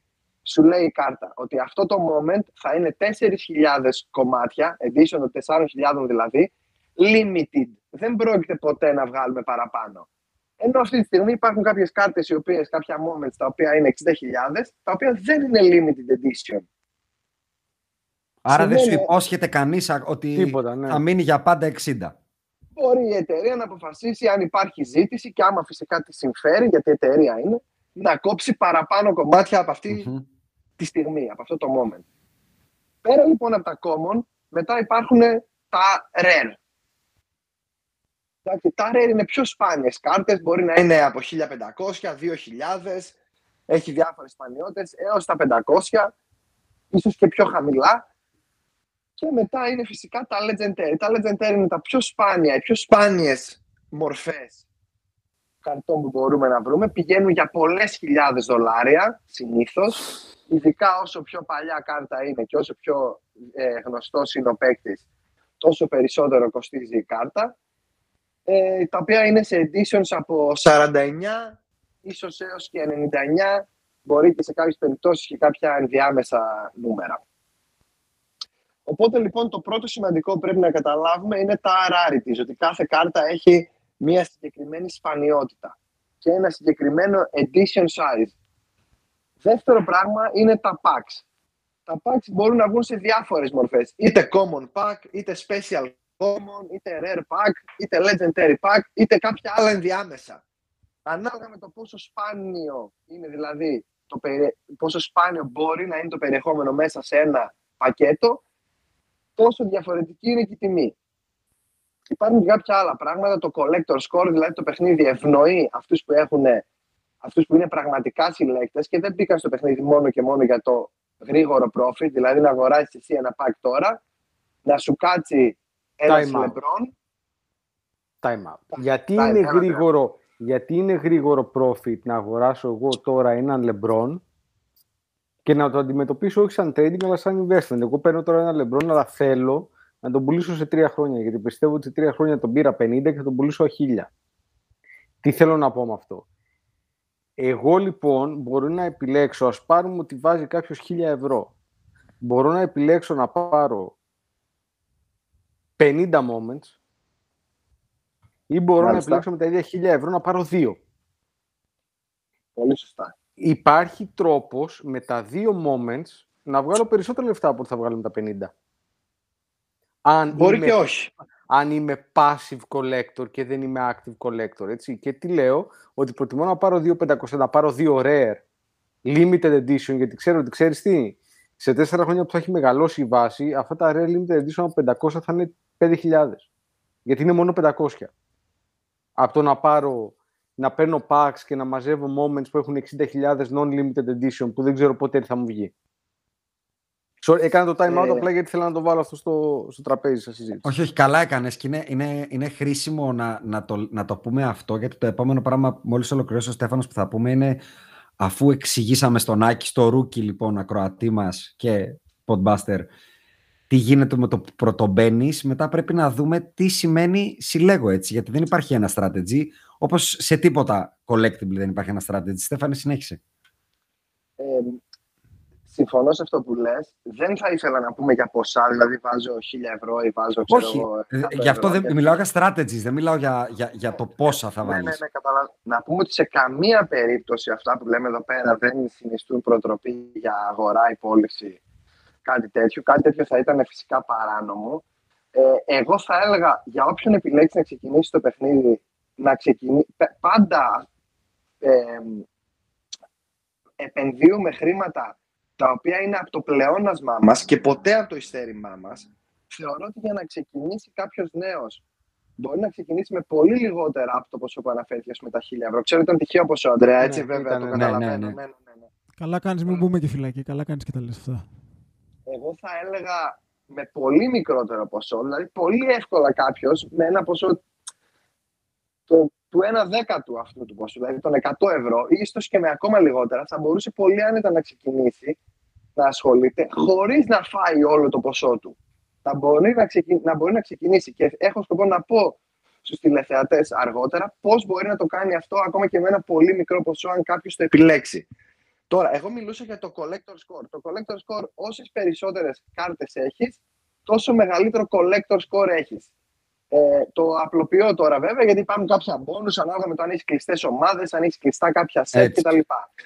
Ε, όσο μεγαλύτερο collector score έχεις τώρα, τόσο πιο εύκολη πρόσβαση έχεις σε σπάνια πακέτα. Δηλαδή, σου λέει η εταιρεία ότι για να μπορέσεις να πάρεις το Legendary πακέτο, πρέπει να έχεις πάνω από 10.000 collector score. Το 10.000 collector score με σημερινές τιμές της αγοράς μπορεί κάποιος να το καλύψει ίσως και με, λίγο, με γύρω στα 1.500 ευρώ. Πάντως με κάτω από 2.000 ε, δολάρια. Έτσι, γιατί σε δολάρια Ναι. διαπραγματεύονται όλα τα moments. Ναι. Ε, με κάτω από 2.000 δολάρια. Οπότε σου λέει η εταιρεία, εσύ φίλε μου η Άσονα ή φίλε μου Άκη, φίλε μου Αντρέα, ο οποίος έχεις δεσμευμένα μέσα στο Top Shot σε moments, σε αξία, 2.000 είτε και παραπάνω. Ε, για αυτά τα χρήματα τα οποία έχεις, επειδή είσαι συλλέκτης και δεν ανοίγει τυχαία ένα pack, δηλαδή ο Άκης μπορεί να μπει στο παιχνίδι να αγοράσει ένα pack ε, 9 δολάρια, να του κάτσει κάτι πραγματικά σπάνιο, να το πουλήσει 2 χιλιάρικα και να πει το πουλάω και φεύγω. Το παιχνίδι λοιπόν σε επιβραβεύει με collector score για να μην το πουλήσεις, να το κρατήσεις για να έχεις την πιθανότητα να ανοίξεις στο μέλλον και άλλα πιο σπάνια πακέτα. Ε, αυτό ήθελα να πω, Αντρέα, ε, όσο αφορά το collector score. Τώρα για τις στρατηγικές που λες εσύ, αν είναι πιο συμφέρον να, Να- να- πριν, αγοράσω... πριν, πριν μπούμε στις στρατηγικές, να πω κάτι που ξεκίνησα πριν και μακρηγόρησα εγώ και δεν το ολοκληρώσαμε. Περί του τρόπου, π.χ. του drop που σου είπα ότι μου φαίνεται απίθανο ότι υπήρξε εποχή στο Top Shot που το drop ήταν όποιος πρόλαβε να πατήσει τον buy, ας πούμε. Και δεν Άμα υπήρχε. θέλετε να σας πω ιστορίες, μπορώ Ναι. παιδιά να σας λέω ιστορίες για μέρες. Όχι, αλλά ξέρεις, που Παλιά θε- ξέρεις, ήτανε- να σου πω που θέλω να καταλήξω για, και το λέω αυτό. Γιατί, το- γιατί το λέω. Γιατί ακόμα και εμείς που είμαστε νέοι με τον Αντρέα, μας έχει τύχει κάτι το οποίο δεν το έκανε καλά το top shot. Είτε έγινε το drop και κατέρευσε το σύστημα και χάλασε τον drop μες στη μέση, είτε χρέωσε packs που δεν πουλήθηκαν τελικά. Έχουν, έχουν τύχει και γιατί τα λέω όλα αυτά. Γιατί όταν θα μπείτε στο top shot πρώτη φορά θα δείτε ότι πάνω δίπλα στο logo γράφει beta. Beta σημαίνει ουσιαστικά trial. Σ- Σημαίνει ότι δεν είμαστε στην τελική μορφή αυτής της αγοράς, αυτού του μηχανισμού ή τέλος πάντων πείτε το όπως θέλετε και θα γίνουν και λάθη και θα γίνουν και βελτιώσεις και θα γίνουν και, και να το πω έτσι, θα εξελιχθεί όλο αυτό το πράγμα και γι' αυτό ε, είμαστε λίγο all over the place και ο Στέφανος και εμείς γιατί υπάρχουν πάρα πολλά πράγματα σαν features του παιχνιδιού τα οποία είτε αλλάζουν κατά τη διάρκεια, ε, ακόμα και από εβδομάδα σε εβδομάδα, είτε που εξελίσσονται και τους δίνουν αξία. Και πα- πα- για- για- ε, ολοκληρώνω αυτό για να σου δώσω την πάσα να πεις για τη στρατηγική. Υπάρχει ο άνθρωπος που θέλει να έχει πολλά moments για να μπορεί να συμμετέχει σε challenges και θα πάρεις δικά σου Στέφανη να πεις τι σημαίνουν όλα αυτά. Και στο moment rank, αυτό που δεν αναλύσαμε τελικά τι είναι, το play moment rank, το fantasy που είπαμε, υπάρχει και ο άλλος που θα ανεβάσει collector score με ακριβές κάρτες, θα έχει πολύ λιγότερη ποσότητα λοιπόν καρτών, moments, αλλά θα έχει πάρει 5, 6, 50 πανάκριβες ή πολύ ακριβές κάρτες που δίνουν μεγάλο collector score και πάλι θα είναι eligible να είναι σε αυτά τα drops που περιέγραψε Στέφανε. Ε, ο λόγος σε σένα. Ε, μ, προς αποφυγή παρεξηγήσεων, ξέρω ότι το γνωρίζεις αυτό η Άσονα. Ε, δεν υπάρχει ποτέ περίπτωση κάποιος να πλήρωσε και να μην πήρε αυτό το οποίο πλήρωσε. Είτε του επιστράφηκαν τα λεφτά. άμα Αυτό, αυτό, πρόκειται για αυτό, κάποιο ναι, ναι, pack. καλά έκανες και το ναι. διευκρινίζεις, Απλά αυτό εννοώ. Ήθελα να το πω, ναι, ναι.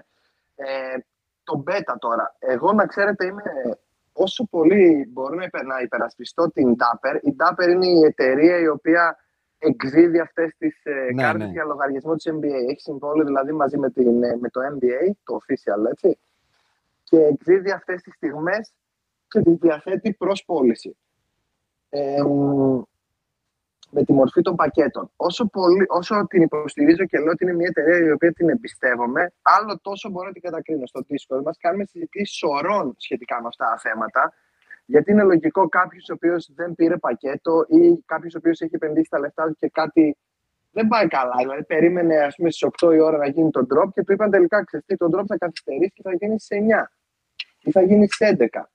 Και στις 11 του είπαν ότι ξεστή, επειδή υπάρχει κάποιο πρόβλημα με το queue, με τη σειρά δηλαδή, με το line που λέμε ότι μπαίνεις όταν παίρνεις ένα drop, ε, Δεν μπορούμε να το κάνουμε σήμερα, θα το κάνουμε αύριο. Ναι, είναι beta και ναι, βέβαια μπαίνουν συνεχώς καινούργια πράγματα στο παιχνίδι, αλλά δεν πάβει να είναι μια εταιρεία 14 δισεκατομμυρίων δολαρίων αξίας βάσει της τελευταίας, ε, του τελευταίου κύκλου αύξησης μετοχικού κεφαλαίου και άντλησης χρηματοδότησης τον οποίο κάνανε.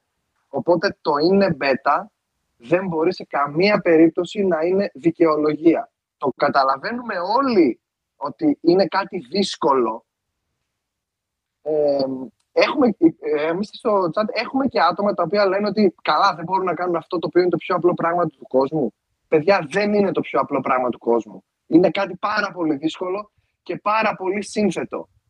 Ε, γενικά το blockchain technology είναι κάτι τελείως καινούριο. Δεν υπάρχει ούτε προσωπικό να το δουλέψει, ούτε έχουν, έχουμε στην εργαλειοθήκη μας όλα τα εργαλεία για να μπορούμε να κάνουμε ακριβώς αυτό που θέλουμε. Συνεχώς καινοτομούμε και κάνουμε καινούργια πράγματα για να μπορέσουμε να βελτιώσουμε το προϊόν μας. Θεωρώ λοιπόν ότι η Dapper είναι μια εταιρεία η οποία είναι χρόνια μπροστά από τις υπόλοιπες, εκατοντάδες εκατομμύρια δολάρια μπροστά από τις υπόλοιπες και θεωρώ ότι καμία άλλη εταιρεία στον κόσμο δεν μπορεί να προσφέρει το προϊόν που μπορεί να προσφέρει η Dapper. Είναι αποτέλεσμα επένδυσης τεραστίων ποσών, απίστευτου χρόνου, με, μια, με, ένα πολύ, με ένα πολύ μεγάλο customer base, το οποίο δεν μπορεί κάποιος να το αντιγράψει. Επειδή λέγαμε πριν για τις ιστορίες. Παλιότερα στο Topshop δεν υπήρχε καν marketplace. Δεν υπήρχε gifting, να μπορείς να κάνεις δώρο ένα moment σε κάποιον άλλο δεν υπήρχαν εργαλεία στο market για να μπορείς να ψάχνεις τα moments τα οποία θέλεις. Δηλαδή να βάλεις ότι εγώ θέλω να ψάξω στο market για rookies, που είπαμε πριν. Ή θέλω να ψάξω rare κάρτε τρίποντα. Ή θέλω να ψάξω, ας πούμε, assist του LeBron James. Ακ, ακριβώς αυτό που περιγράφεις τώρα εννοώ εγώ ότι είναι ένα, ένα μεταβαλλόμενο περιβάλλον. Είναι Ακόμα. κάτι δύσκολο, όμως αυτό το οποίο είναι το ανταγωνιστικό μας πλεονέκτημα σε σχέση με κάποια παράγοντα προϊόντα ή σε κάποια παραπλήσια προϊόντα, παραδείγματος χάρη ένα άλλο συλλεκτικό αντικείμενο σε ένα άλλο άθλημα, είναι η τεχνογνωσία της Dapper να παραδίδει ένα τέτοιο προϊόν και να έχει, να έχεις τις δυνατότητες τις οποίες έχεις στην Dapper. Δεν είναι εύκολο. Να πω ότι το Collector Score έκανε χρόνια να μπει στο παιχνίδι. Να πω ότι υπάρχει κάτι άλλο εκτός από το Collector Score, αν το έχετε παρατηρήσει εκεί πέρα δίπλα στο Dapper Wallet σας που είναι το ηλεκτρονικό σας πορτοφόλι, έχει ένα άλλο σκορ, το, έχετε, το έχει δει κανένα σας. Εγώ το έχω δει. Υπήρχε από την αρχή του παιχνιδιού. Ακόμα δεν λειτουργεί. Δεν έχουν βρει τρόπο να το φτιάξουν ώστε να λειτουργεί. Είναι δύσκολο, δεν είναι εύκολο. Το να κάνεις ένα drop και να πας, να πάρεις συγκεκριμένα κομμάτια από το κάθε moment να τα κάνεις randomize μεταξύ τους για να μην έχουν μέσα στο pack τα ίδια, να είναι δηλαδή μπερδεμένα, να μπουν σε διαφορετικά pack, να πάρεις μετά χιλιάδες κόσμο να τους βάλεις σε μια γραμμή, να τους κάνεις randomize μεταξύ τους, ώστε να μην ευνοηθεί κάποιος και είναι πρώτος στη γραμμή ή έχει περισσότερες ευκαιρίες να πάρει πακέτα τους άλλους. Είναι δύσκολο. Πολλά πράγματα δεν πάνε βάσει πλάνου. Πάντως, και να, να, να, πω ένα παράδειγμα, ας πούμε, Στέφανε, που εμένα ακόμα δεν μ' αρέσει. Π.χ. δεν μ' αρέσει θεωρώ ότι θα το δούμε να γίνεται στο μέλλον και ακόμα δεν έχουν βρει τρόπο να γίνεται, όπως είπες πολύ σωστά. Θεωρητικά, όταν βγαίνει ένα drop και έχει από το 1 μέχρι το 4.000, αν έχω το 1 είμαι καλύτερος από αυτό που έχω το 2, αν είμαι, έχω το 3 είμαι καλύτερος από αυτό που έχει το 2 κτλ. κτλ. Αυτή τη στιγμή τουλάχιστον σε, σε, σε πραγματική αξία το να έχω το 1 με το να έχω το 4.000 δεν, δεν έχει καμία διαφορά. Δηλαδή δεν υπάρχει κάποιο challenge π.χ που για να μπεις πρέπει να έχεις το νούμερο 3 από το moment ή δεν υπάρχει κάτι το οποίο, να το πω έτσι, κάνει prioritize ή επιβραβεύει το, το συριακό αριθμό του moment σου. Αλλά είμαι σίγουρος ότι στο μέλλον θα το δούμε να συμβαίνει. Οπότε, εγώ γι' αυτό έβαλα το κομμάτι beta, γιατί καλός κακός, ε, ε, δηλαδή εγώ σε ακούω όχι να προσπαθείς να δικαιολογήσεις, να προσπαθείς να εξηγήσεις όλα αυτά τα, τα προβλήματα, ότι είναι φυσιολογικά και ότι είναι πολύ... Ε, πρέπει να είναι και ευχαριστώ ουσιαστικά που έχει βρεθεί μια εταιρεία να το έχει κάνει τόσο καλά. Και εγώ σου θέλω να πω... Σου λέω, Ιάσον, ότι είναι επικριτής. Ναι. επικριτής. Ναι. Δεν θεωρώ τον beta δικαιολογία. Ναι, ναι, είναι δύσκολο, αλλά το beta δεν μπορεί να είναι δικαιολογία. Ναι, όχι, εγώ το λέω σε αυτόν που θα μπει και θα δει κάτι και μετά από μια εβδομάδα θα έχει κάτι άλλο. Γι' αυτό το έβαλα. Ότι μην περιμένεις να έρθεις να δεις μια έτοιμη αγορά ε, που είναι δεδομένη, να σου το πω έτσι. Μπορείς σε ένα μήνα από τώρα τα drops να έχουν και διαφορετικό τρόπο που πέφτουν, να το πω έτσι, που γίνονται. Και για να συνεχίσω από εκεί που το είχαμε αφήσει, λοιπόν, είσαι ο Άκη, έχεις πάρει τα πρώτα σου packs και έχεις κάνει το challenge. Τι είναι το challenge, Αντρέα, θα μας πεις τι είναι το challenge. Στην ουσία, το challenge, νομίζω καλύτερα το πει ο Στέφανος. Το challenge είναι ότι βγαίνει η Dapper. Την πάσα την κάνω για να μην μονοπολεί ο καθένας μας την κουβέντα. Και από εκεί και έπειτα σου λέει ότι για να πάρεις ένα moment πρέπει να συμπληρώσεις και, και, και να έχεις τα εξής 5, 10, 3, 20 ανάλογα moments ε, και μετά είσαι eligible για να πάρεις αυτό το moment. Το οποίο είναι από μόνο του έτσι, μια ακόμα έξτρα αξία. εννοείς. Έρχεται εσύ και έχεις το collection σου, Άκη. Mm. Ωραία, έχεις 10 moments. Ένα KD, ένα KCP, ένα LeBron, ένα Πατεώνα, ένα whatever έχεις. Βγαίνει λοιπόν το κάθε βράδυ π.χ. γιατί υπάρχουν challenges τα οποία είναι εβδομαδιαία, daily. Τώρα θα σου θέσω ένα σενάριο. Βγαίνει σήμερα το βράδυ στις 12 Ελλάδος, γιατί με αμερικάνικες ώρες βγαίνουν αυτά, και ανακοινώνει ότι για τις επόμενες 24 ώρες όποιος έχει τους πέντε παίκτες με τα περισσότερα rebounds στους σημερινούς αγώνες του NBA, ωραία, κατανοητό μέχρι εδώ, ναι.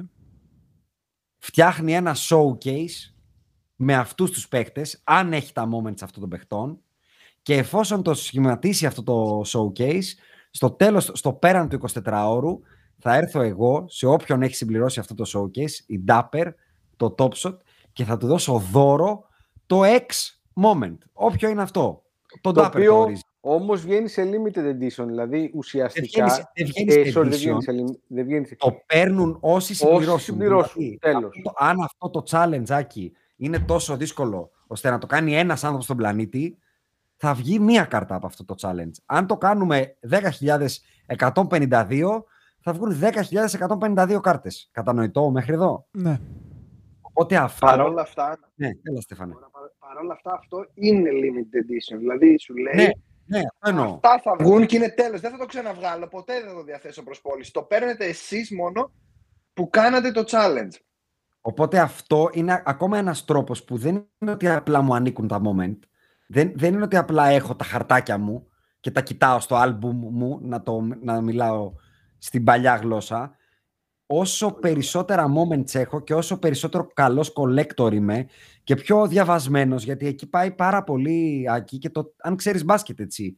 Γιατί μπορεί να είναι ο άλλος που έχει μπει να επενδύει και να έχει σαρώσει όλα τα moments, αλλά άμα δεν του κόβει και δεν διαβάζει τα νέα, να δει από ποια ομάδα λείπει ο τάδε παίχτης, ποιος θα παίξει, ποιος θα πάρει τα rebound, ποιος είναι καλός rebounder και όλα αυτά που κάνουμε για να παίξουμε καλό fantasy, για να γράψουμε το podcast για το NBA, θα πρέπει να, ξέρεις τι θα γίνει, δεν θα έχει preactively πάρει αυτά τα moment φτηνά, θα βγει ο Σαμπόνι, ας πούμε, νούμερο ένα στα rebound και θα πάει στο, στο marketplace την επόμενη μέρα να τον ψωνίσει και από εκεί που θα μπορούσε να τον έχει πάρει με 9 δολάρια θα κάνει 30 και 50 και όσα μπορεί να κάνει.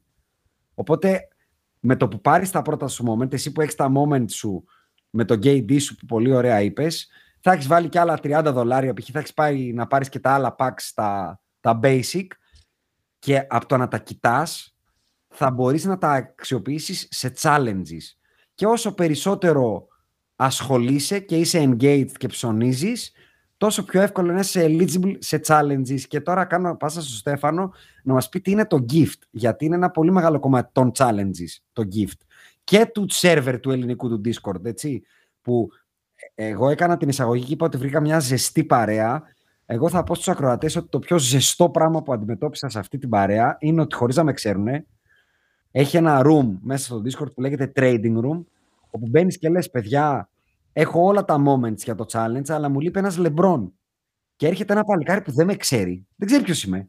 Και καλή την πίστη με την αγάπη του για αυτό που κάνει και επειδή κάποιος άλλος το έκανε για αυτόν προηγουμένως, ανοίγει την πορτοφόλα και πάει και λέει gift στο Στέφανο ένα λεμπρόν δικό μου που δεν υπάρχει κανένα γκαραντί ότι θα το πάρει πίσω. Δεν υπάρχει αυτή τη στιγμή μηχανισμός στο Top Shot που λέει ότι το gift που έδωσες το παίρνεις πίσω αν βάλεις αυτό το κουμπί ας πούμε. Ότι μπορεί, να, μπορεί σε ένα χρόνο από τώρα να βγει ότι στο Top Shot αν κάνεις gift μπορείς να βάλεις ένα κλικ που λέει σε, σε ένα μήνα θα σου γυρίσει. Αυτή τη στιγμή επαφίεσαι στην καλή ψυχή αυτού που παίρνει το moment, κάνει το challenge και την επόμενη μέρα που σου κάνει το challenge το γύρισε πίσω. Στέφανε, δικά σου. Ε, το gift είναι μια, ένα πολύ μεγάλο κομμάτι του παιχνιδιού. Χαίρομαι πάρα πολύ για τα καλά σου λόγια για την ε, κοινότητά μας. Είμαστε οι μεγαλύτεροι. Δεν είναι καλά λόγια. Το, το, το, το, είδα να συμβαίνει έτσι. Δηλαδή, εγώ έλαβα moments αξίας 50 δολαρίων σε δώρο. Δηλαδή, κάποιοι είπαν πάρε 50 δολάρια και αν είσαι καλό παιδί θα μας τα γυρίσεις. Ε, για μένα αυτό ε, είναι πραγματικά ανεκτήμητο. Δηλαδή, δεν το βρίσκεις. Εδώ μεταξύ φίλων γίνονται μαλακίες. Εμείς σαν διαχειριστές της ομάδας ε, προτρέπουμε όλους τους χρήστες να είναι προσεκτικοί σχετικά με τον ποιον, σε ποιον δανείζουν ε, στιγμές, σε ποιον δανείζουν moments, γιατί όπως είπες και εσύ δεν υπάρχει ε, καμία, καμία εγγύηση ότι ο άλλος θα σου, αποτρέ, θα σου επιστρέψει το moment το οποίο του δάνεισες. Παρ' όλα αυτά, όλες οι κοινότητες, όπως και εδώ η δικιά σας, έτσι και εμάς η δικιά μας, βασίζεται στην καλή πίστη των μελών της, στην εμπιστοσύνη που έχουν μεταξύ τους τα μέλη και στο value στο οποίο μπορούν να τραβήξουν τόσο οι καινούργοι που μπαίνουν για να μάθουν, όσο και οι παλιοί οι οποίοι μπαίνουν για να συζητήσουν ιδέες, να διαμορφώσουν στρατηγικές και να κάνουν συνεργασίες με σκοπό να πετύχουν πιο καλά plays και πιθανότητα μεγαλύτερο κέρδος ή moments τα οποία θέλουν να κρατήσουν. Παρ' όλα αυτά, ε, ε, για να μην τρέχουμε και μας, χάσει, μας χάσουν οι τηλεθεατές μας. Είπαμε στην αρχή πρώτον για τα ε, ψηφιακά συλλεκτικά αντικείμενα σε αντίθεση με τα φυσικά και τα πλεονεκτήματά τους. Είπαμε μετά τα διαφορετικά rarities που μπορεί να έχουν τα moments, μπορεί να είναι common, rare ή legendary. mm Είπαμε μετά για τα διαφορετικά drops, τα οποια μπορεί να είναι ένα απλό drop, ένα special απλό, ένα σπάνιο, ένα θρηλυκό κτλ. Είπαμε για τα challenges, που είπε, το είπε πάρα πολύ καλά ο Ανδρέας, τα οποία μπορείς να χρησιμοποιήσεις τις κάρτες σου για να πάρεις άλλες κάρτες πιο σπάνιες, τις οποίες θα τις έχουν μόνο αυτοί που είχαν συμπληρωμένα τα απαραίτητα για αυτό το challenge moment και όσο λιγότερο το συμπληρώσουν τόσο πιο σπάνια, άρα τόσο πιο μεγάλη αξία θα έχει αυτή, αυτή η κάρτα. Και ανέφερε κάτι πριν το οποίο δεν συζητήθηκε και κατά την άποψή μου είναι πάρα πολύ σημαντικό και είναι μια πάρα πολύ μεγάλη παγίδα για τους νέους παίκτες.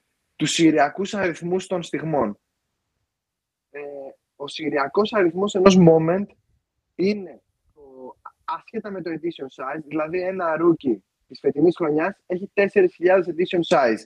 Ξεκινάει λοιπόν η κάρτα, κόβεται πρώτο το πρώτο moment, παίρνει το συριακό αριθμό 1, μετά το δεύτερο το 2 και ούτω καθεξής. Όσο πιο χαμηλό το συριακό number, τόσο πιο μεγάλο υποτίθεται ότι είναι το value του. Τώρα, το ο Συριακός αριθμός έχει την αξία που κάποιος θέλει να πληρώσει γι' αυτό, όπως είπαμε. Α, μπορεί κάποιος να μαζεύει τα νούμερα 7-7-7. Μπορεί κάποιος να μαζεύει το νούμερο 32, επειδή είναι ο αγαπημένος του αριθμός. Μπορεί κάποιος να μαζεύει το νούμερο 1992, γιατί είναι η χρονιά στην οποία γεννήθηκε. Πέρα από αυτά όμως υπάρχουν και τα νούμερα τα οποία έχουν πάντα πολύ, πολύ μεγαλύτερο value από ένα αδιάφορο νούμερο Αυτά είναι το νούμερο 1, που σημαίνει ότι από το συγκεκριμένο moment ήταν η πρώτη του κάρτα. Το νούμερο 1 του Λεμπρόν, ας πούμε, μπορεί να πηγαίνει για εκατοντάδες χιλιάδες δολάρια. Είναι μετά το jersey number, ο αριθμός φανέλας, δηλαδή το νούμερο που φοράει ο παίκτης στον οποίο, του οποίου σηκώσαμε το moment, και μετά κάποια άλλα. Το perfect number, δηλαδή το τελευταίο της σειράς, άμα είναι 4.000 το 4.000 ας πούμε, ναι. 4.000 ας πούμε, ακριβώς και τα, δι, τα διπλά, το 66, το 1-1-1, το να, ξέρω εγώ. Να σε διακόψω να πω ότι δύο από τα μεγαλύτερα sales όλων των εποχών του Topshot είναι τα παράδειγματα που έδωσες.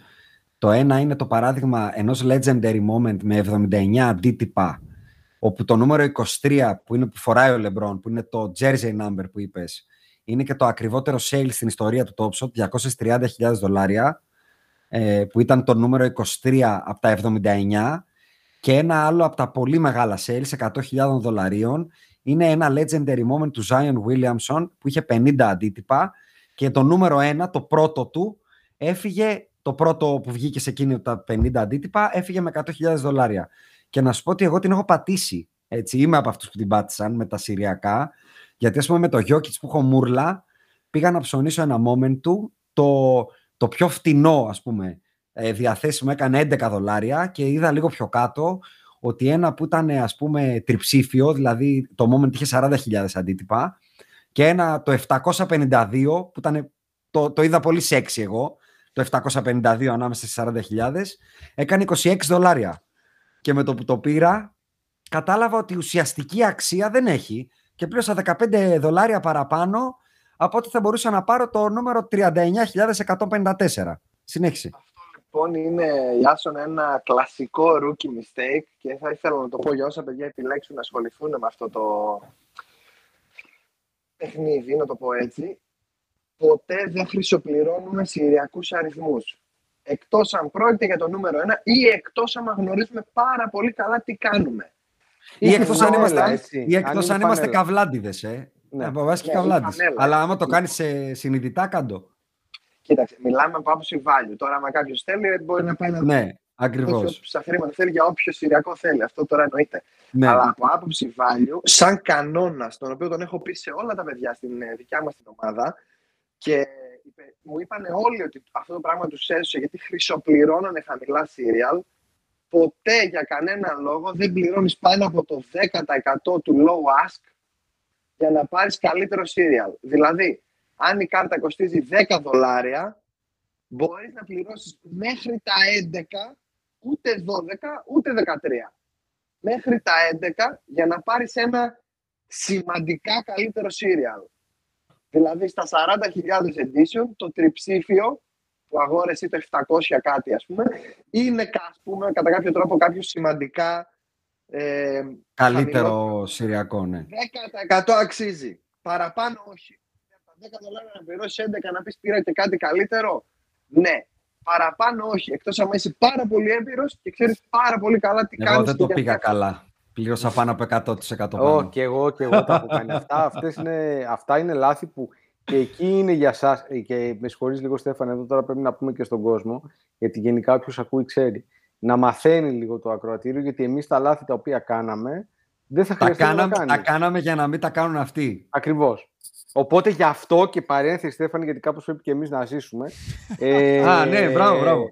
Ανοίξτε την όποιο- πορτοφόλα. Επειδή, επειδή μαθαίνετε τώρα, αυτά τα οποία θα δίνατε και θα χαλάγατε σε σηριακούς αριθμούς, ανοίγετε την πορτοφόλα και μπαίνετε buymeacoffee.com κάθετος spotbusters και ερνάτε τέσσερα καφεδάκια. Έχουμε και τον Στέφανο σήμερα. Τέσσερα. Και Είμαστε Κοίτα, κομπλέ. θα πω από μικροφόνου ότι θα, α, ως- θα μαζέψω τα καφεδάκια που θα μας κεραστούν, θα τα διαιρέσω δια 10% που λέει και ο Στέφανος και όσο νούμερο βγάλει θα πάρουμε moment τα οποία θα τα κάνουμε donate σε giveaway στο Discord server. Εντάξει, το δεσμεύομαι Στέφανε για την παρέα και όλους όσους μας ακούν.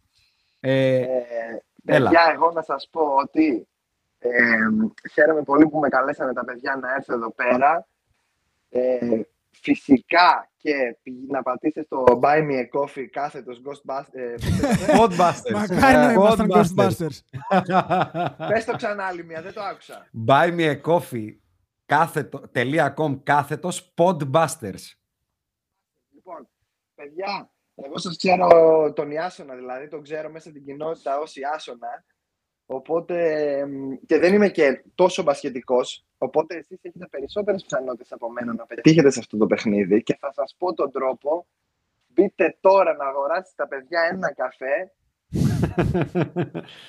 και εγώ σας εγγυώμαι ότι θα σας προσπαθήσω να σας βοηθήσω όσο περισσότερο μπορώ να κάνετε τις σωστές επιλογές. Πάρτε Δευτέρη λοιπόν και σημειώστε, ποτέ δεν πληρώνουμε για χαμηλό σηριακό πάνω από 10%.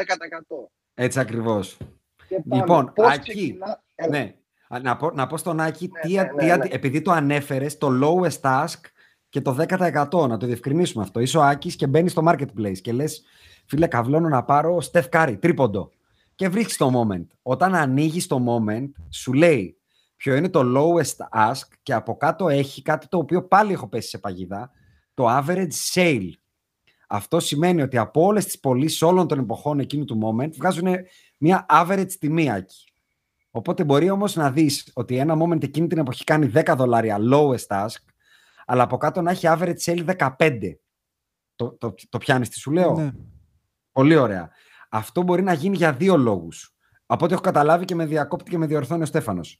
Είτε γιατί όλη η αγορά έχει πέσει, γιατί υπάρχουν εποχές που η αγορά, όπως είπε και ο Στέφανος, ήταν πεσμένη κάποτε και υπήρχαν όλα τα moment που κάνανε ένα δολάριο. Υπάρχει και μια εποχή που όλο αυτό το floor του ενός δολαρίου ανέβηκε 300% να πούμε και κάνει 3 και 4 και 5 δολάρια αυτό το floor. Είτε λοιπόν έχει πέσει η αγορά όλοι και θα το δεις αυτό τη διαφορά του lowest ask με του average across the board, από το πιο ακριβό μέχρι το πιο φτηνό και μπορεί να το δεις όμως και επειδή εκείνο το moment μπήκε σε ένα challenge. Τι εννοώ; Εγώ χθες πούλησα ένα Mo Bamba rare moment που είχα. Ο Mo Bamba που πούλησα, τον πούλησα γιατί εκείνη τη μέρα η συγκεκριμένη σειρά ήταν ε, eligible για ένα challenge το οποίο εγώ δεν μπορούσα να συμπληρώσω. Οπότε επειδή δεν μπορούσα να το συμπληρώσω, είπα ότι εκείνο το moment το οποίο εκείνη τη μέρα είναι περιζήτητο θα απολυθεί σε μεγαλύτερη αξία από τη λογική αξία. Οπότε τι έκανα, το έβαλα για sale, το πούλησα 78 δολάρια και σήμερα το πρωί που ξύπνησα επειδή τελείωσε το challenge, αυτό το moment έχει πάει στα 68.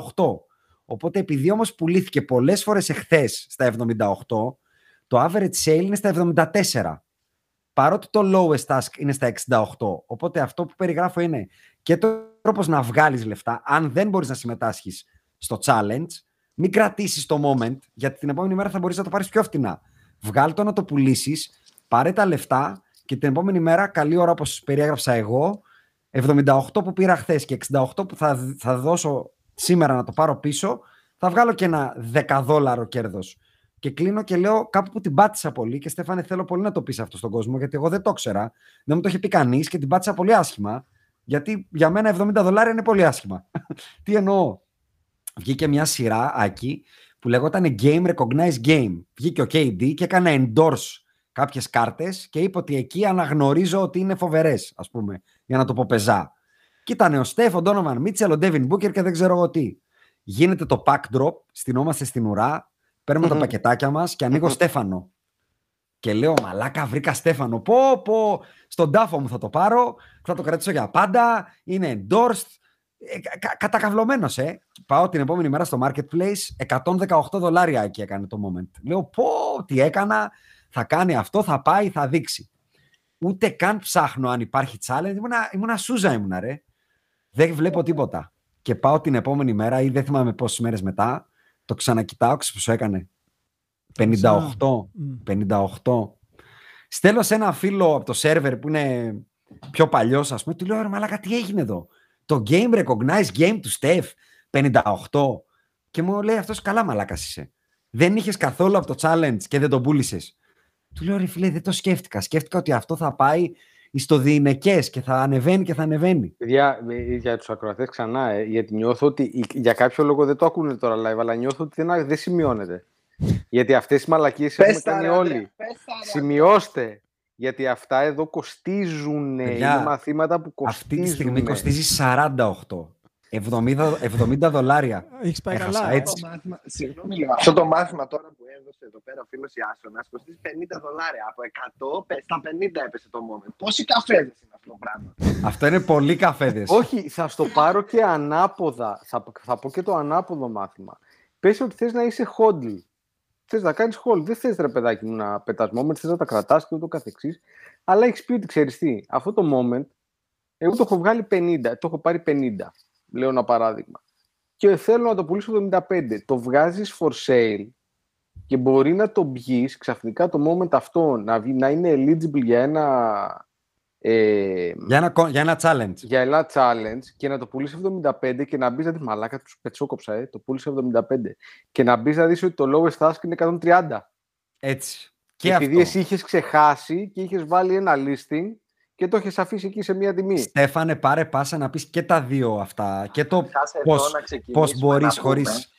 Γιατί αυτό που περιέγραψα είναι πώς μπορείς χωρίς έξτρα κατάθεση χρήματος με τα 50 δολάρια που θα βάλεις αρχικά να τα αυγατίζεις ε, στο διηνεκέ. Ακριβώς εδώ θα πάω στο πώς ξεκινάει κάποιος. Αλλά εδώ να πούμε ότι παιδιά ο Ιάσονας θέλει καφεδάκι επειδή έχασε, επειδή έχασε προσδοκόμενο κέρδος. Ναι. Δεν σας λέει ότι το πακέτο το πήρε 19 δολάρια, είχε μέσα τέσσερις κάρτες και η μία κάρτα κοστίζει τώρα 58. Επειδή λοιπόν θα μπορούσε να την έχει πουλήσει λίγες ώρες πιο πριν 118. Σας ζητάει τώρα τη διαφορά αυτή μέχρι το 58%. 100%. Οπότε η Άσο να κερνάς καφεδάκι. Έχει το return on investment μου έχει πάει στον πάτο μετά από αυτό να ξέρεις. Πώς ξεκινάει κάποιος καινούριος ο οποίος μπαίνει για πρώτη φορά στο παιχνίδι. Καταρχάς μπαίνει μέσα στο mbatopshot.com και κάνει σύνδεση με Google account. Προτείνω σε, μπορείς να κάνεις είτε με Google account είτε να δημιουργήσεις δικό σου Dapper account. Προτείνω σε όλους για λόγους ασφαλείας και για λόγους ευκολίας να κάνουν σύνδεση με Google account. Έχουν σωθεί πολλά άτομα έτσι. Δεύτερον, να είμαστε σίγουροι ότι είμαστε πάνω από 18 χρονών. Απαγορεύεται να παίξεις το παιχνίδι κάτω από 18 χρονών. Είναι κατά των οροχρήσεων και πιθανότητα να μην μπορέσεις να κάνεις την ταυτοποίηση για να τραβήξεις τα χρήματά σου αν κάποτε θελήσεις να τα τραβήξεις. Που ούτως ή αλλιώς είναι πολύ σημαντικό, Στέφανε, να γίνεις verified γιατί μπορεί να κάνεις account. Α, να... Α, πάμε, πάμε, πάμε. Α, λοιπόν. Πρώτα απ' όλα, λοιπόν, κάνω σύνδεση με το Google account μου. Κάνω για αρχή Βλέπω το interface, πατάω κάποια κουμπιά να δω τι κάνουμε, δεν τα φοβόμαστε, δεν έχω βάλει ακόμα λεφτά. Πατάω να δω το marketplace, βλέπω ποιοι παίκτες εκεί πέρα διαφημίζονται στην αρχική του mbatopshot.com και αφού λοιπόν τα κάνω όλα αυτά και εξοικειωθώ λίγο με το interface της σελίδας, αν επιλέξω, επειδή θέλω, επειδή ένας φίλος μου μου είπε φίλε μπες, θα σου αρέσει ή επειδή είμαι full μπασκετικός, καραμπασκετικός και θέλω να συλλέξω στιγμές από τους αγαπημένους μου παίκτες, βάζω, κάνω κατάθεση ένα μικρό ποσό. Ένα πολύ μικρό ποσό, πάντα από το πλεόνασμά μου και ποτέ από το ειστέρημά μου. Να πούμε για ότι για αρχή, μέχρι να κάνω την ταυτοποίηση, δηλαδή να στείλω τα έγγραφα ταυτοπροσωπίας μου, τα λοιπά, δεν θα μπορώ να τα κάνω ανάληψη τα χρήματα. Εντάξει. Οπότε βάζω ένα ποσό για να παίξω. Ένα μικρό ποσό, όχι μεγάλο. Όσο γίνομαι πιο έμπειρος μπορώ να κάνω πιο μεγάλες επενδύσεις και έχω την ε, εμπιστοσύνη στις επιλογές μου ότι αυτό που κάνω είναι το σωστό. Αναγνωρίζω το ρίσκο το οποίο παίρνω οπότε μπορώ πιο εύκολα να το κάνω. Για αρχή Στε, λοιπόν Στέφανε, μην πάει κανένας και μου βάλει χιλιάρικα και τέτοια και έρθει μετά και μου πει δεν ξέρω τι να τα κάνω. Λίγα Παιδιά, άμα, χρήματα, άμα παιδιά. είναι να βάλετε χιλιάρικα, βάλτε και κανένα καφέ. Ναι. Αλλά να, να πω και το άλλο, Στέφανε, ότι το verified, γιατί αυτό μπορεί να συμβεί. Είμαστε δύο κολλητοί και φτιάχνουμε accounts. Και δεν μας νοιάζει να κάνουμε την ανάληψη που είπες, που είναι απαραίτητη το, verify, το verification για να κάνεις ανάληψη. Είμαστε δύο κολλητοί και ανοίγουμε τα 10 πρώτα πακέτα μας. Και βρίσκουμε τρία διπλά, τρία διπλά εγώ και τρία διπλά εσύ. Εκεί μπορούμε να τα ανταλλάξουμε με το gift που είπες. Αλλά αν δεν είμαι verified και κάνω πολλά gift το ένα στον άλλον, υπάρχει στο TopShot να έρθει και να πει ότι είσαι διπλό Το ίδιο. account, είσαι, ουσιαστικά έχεις κάνει πολλαπλά accounts το, ο ίδιος άνθρωπος και να στα κλείσει. Ισ- Ισχύει αυτό, Στέφανη, ή δεν ισχύει; Ε, όχι ακριβώς με τον τρόπο που λες. Μπράβο. Λοιπόν, Ε, το πες το multi-accounting- πιο σωστά. Το multi-accounting απαγορεύεται από τους όρους χρήσης. Δύο account, παιδιά, δεν αξίζει, ειδικά άμα φτάσετε σε ένα σημείο να έχετε μέσα στο παιχνίδι κάποια χρήματα και σε dapper balance, δηλαδή και σε δολάρια, σε πραγματικά λεφτά, αλλά και σε στιγμές, σε αξία στιγμών, δεν αξίζει να ρισκάρετε να φάτε κάποιο ban ή ξέρω να σας κλείσει το λογαριασμό ή να σας Α, πάρει Γι' αυτό, γι' αυτό πήγα να πω ότι α, στο ban σημαίνει τα χάσεις όλα. Έκλεισε το account σου, σωστά; Όχι. Α, Αυτό οκ, λέω. Αυτό λέω. πάμε. Δεν αξίζει όμως αυτό το ρίσκο το να φας ban που θα εξηγήσουμε τι σημαίνει για να κάνεις ένα δεύτερο account και να έχεις μία ελάχιστη μικρή πιθανότητα παραπάνω να πάρεις ας πούμε δύο packs. Εντάξει. Παίζεις με ένα account, αυτό είναι το σωστό, αυτό είναι το αυτό που σου επιτρέπουν οι όροι χρήσης του παιχνιδιού κτλ. Ban, άμα κάνεις υπάρχουν διάφορα, εξαρτάται ακριβώς τι θα κάνεις, ακριβώς πόσο μπορεί να αποδείξεις. Στις περισσότερες περιπτώσεις σου λένε ότι σου δίνουμε ένα χρονικό όριο να κασάρεις όλα σου τα Οκ. περιουσιακά στοιχεία, Οκ. να τραβήξεις τα χρήματα γιατί πλέον δεν θα σου επιτρέπουμε να παίζεις την πλατφόρμα. Συνήθως, οκ. έτσι, υπάρχουν περιπτώσεις καρα ban, οι οποίες ενδεχομένως να πηγαίνουν και σε- στο ποινικό, δηλαδή περιπτώσεις ξεπλήματος χρήματος ή κάποια Ω, άλλα εντάξει, δεν πράγματα, μιλάω για τέτοια. Δεν μιλάω για Ναι, ναι. τέτοια. τα οποία ενδεχομένως να Δεν, εγώ σου μιλάω τώρα αυτό που σου είπα σαν παράδειγμα. Τώρα, τι κάνουμε; ανθρώπινα πράγματα. συνδεόμαστε, συνδεόμαστε με Google account. Κάνουμε την ταυτοποίηση για να ξέρουμε ότι είμαστε ταυτοποιημένοι και ότι θα μπορέσουμε να τραβήξουμε τα χρήματά μας. Θα πούμε και τις αναλήψεις γιατί είναι ένα μεγάλο κομμάτι. Δεν ξέρω αν κάποιος από εσάς έχει κάνει ποτέ κανένα από τους τρεις. Ε, Άκη, εσύ, εσύ- εσύ είσαι καινούριο. Η Άσονα και Αντρέα έχετε κάνει ποτέ Όχι, ανάληψη; ακόμα δεν έχουμε μπει στο κομμάτι της ανάληψης. Ούτε ο Ανδρέας, από όσο ξέρω. Όχι, όχι, δεν έχω κάνει withdrawal. Είναι κάτι το οποίο απασχολεί πάρα πολλούς. Να σας πω ότι όταν εγώ ξεκίνησα να, παίξω, να παίζω, δεν υπήρχε ανάληψη. Παιδιά. Δεν ήταν ανοιχτή η ανάληψη. Έλεγαν ότι θα βάλουμε ανάληψη. Okay. Και υπήρχαν πάρα πολλοί οι οποίοι δεν εμπιστευόταν και λέγανε δεν θα μπορέσουμε να τραβήξουμε τα λεφτά μας ποτέ και εγώ δεν τα βάζω γιατί δεν ξέρω αν θα μπορώ να τα τραβήξω κτλ. Εμείς λοιπόν εμπιστευτήκαμε και τραβήξαμε και τραβήξαμε και πολλά ε, από την Dapper. Οπότε μπορώ εγώ βάσει της εμπειρίας μου να σας, μετα... να σας μεταδώσω την ιστορία μου ότι θα μπορέσετε να τραβήξετε τα χρήματα αν πληρείτε τις προποθέσει, δηλαδή αν είστε πάνω από 18 και αν καταφέρετε να κάνετε την ταυτοποίηση. Η ταυτοποίηση είναι ένα απλό KYC, όπως κάνετε παντού. Mm-hmm. Δηλαδή θα στείλετε, θα στείλετε ξέρω εγώ, ένα δίπλωμα αυτοκινήτου ή ένα διαβατήριο ή οτιδήποτε. Και θα πάμε μετά να δούμε πώς κάνουν ανάλυση, δηλαδή πού μπαίνουν τα λεφτά. Τώρα, κάνετε ένα Google account, μπαίνετε μέσα, βάζετε ένα μικρό ποσό, ας πούμε προς χάρη τη συζήτηση ότι είναι 50 ευρώ. Εντάξει, πιστεύω είναι ένα ποσό το οποίο πάνω κάτω. Ε, εγκρίνεται, εγκρίνεται. Και για καφεδιές εγκρίνεται. Έτσι, όσο κάνει ένα καφεδάκι εδώ να κεράσει τον Ιάσονα. Ναι, φτηνοί είμαστε. Τα ίδια χρήματα, λοιπόν, με τα ίδια χρήματα λοιπόν μπορείτε να μπείτε και στο Top Shot. Τι να τα κάνετε λοιπόν αυτά τα χρήματα αφού τα βάλετε; Καταρχάς να μπείτε στο marketplace και να αγοράσετε ένα moment από το floor price. Δηλαδή να βρείτε ένα moment 3, 4, 5 δολάρια max. Που είναι είτε παίκτης που σας αρέσει, είτε στιγμή που σας αρέσει, είτε στην αγαπημένη σας ομάδα του οτιδήποτε και να το αγοράσετε. Πάρτε το. Είναι πολύ μικρό το ρίσκο σας και παίρνετε πλέον το πρώτο σας moment. Από εκεί και πέρα λοιπόν, μπορείτε να θέλετε να ψάξετε και ένα δεύτερο, μπορείτε να δείτε πώ έχει τιμή κάποιο παίκτη που σας αρέσει, πώς, ποια διαφορετικά moments έχει και άμα σας ενδιαφέρει κανένα μπορείτε να τα αγοράσετε. Δεν πληρώνουμε ποτέ παραπάνω από 10% για καλύτερο serial number. Εγώ σας προτείνω για αρχή να πάρετε φτηνά moment κάτω από 5 δολάρια. Πάρτε 2-3 κάτω από 5 δολάρια. Όποια επιλέξετε εσείς, είτε επειδή σας αρέσει η φάση, είτε επειδή σας αρέσει ο παίκτης, είτε επειδή είστε φαν αυτής της ομάδας. Και τα υπόλοιπα χρήματα κρατήστε τα στον τάπερ σας, στο πορτοφόλι σας δηλαδή, σε δολάρια για να μπορείτε να μπείτε σε pack, όταν βγει pack, να μπορείτε να μπείτε στο pack και να τα αγοράσετε για να μην χρειαστεί να καταθέσετε καινούργια λεφτά. Έτσι προτείνω να ξεκινήσει ο καθένας την ενασχόληση του με το Top Shot.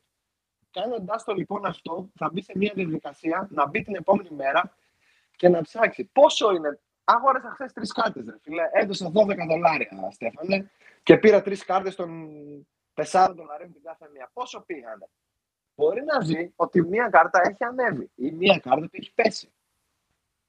Μπορεί να την κάνει λύση στο marketplace να πει Α, η κάρτα μου πήγε 6 δολάρια. Α πάρω τα 2 δολάρια κέρδος. Έτσι λοιπόν ξεκινάει την ενασχόλησή του με αυτό το παιχνίδι.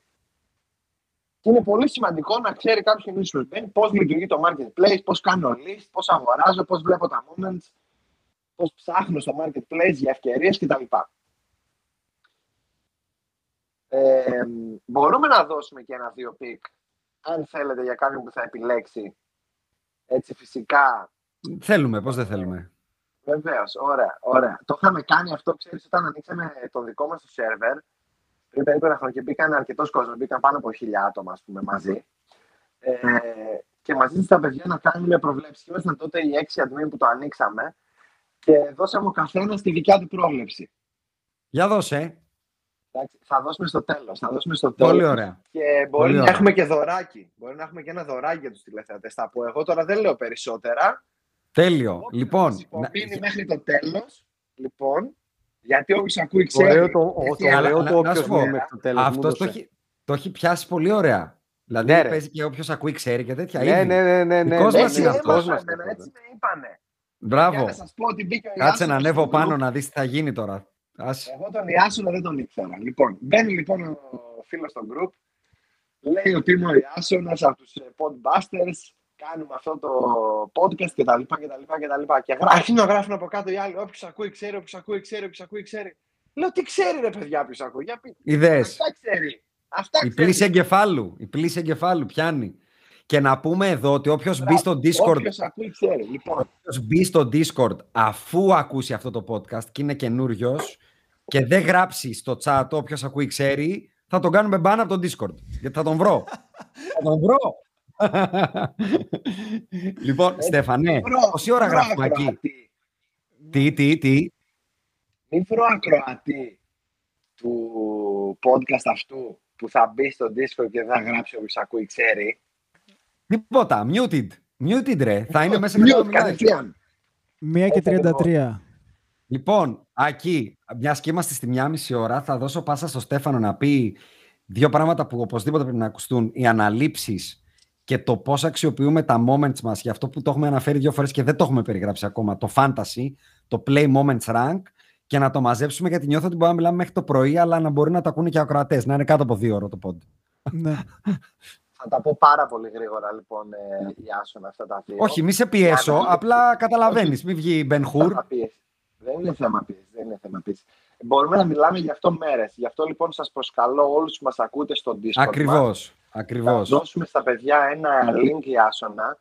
Ε, Μπαίνοντας Το να link- γράψουν φυσικά ότι. ο- Ναι, Το link το έχουμε στείλει ήδη στο newsletter μας. Ε, Υπάρχει Ακριβώς. link. Και δεύτερον, στο, στο post μας, σε όλα μας τα social media, θα υπάρχει από κάτω link με το Discord server. Οπότε αυτό μη σ' ανησυχεί. Όποιος μας ακούει θα ξέρει.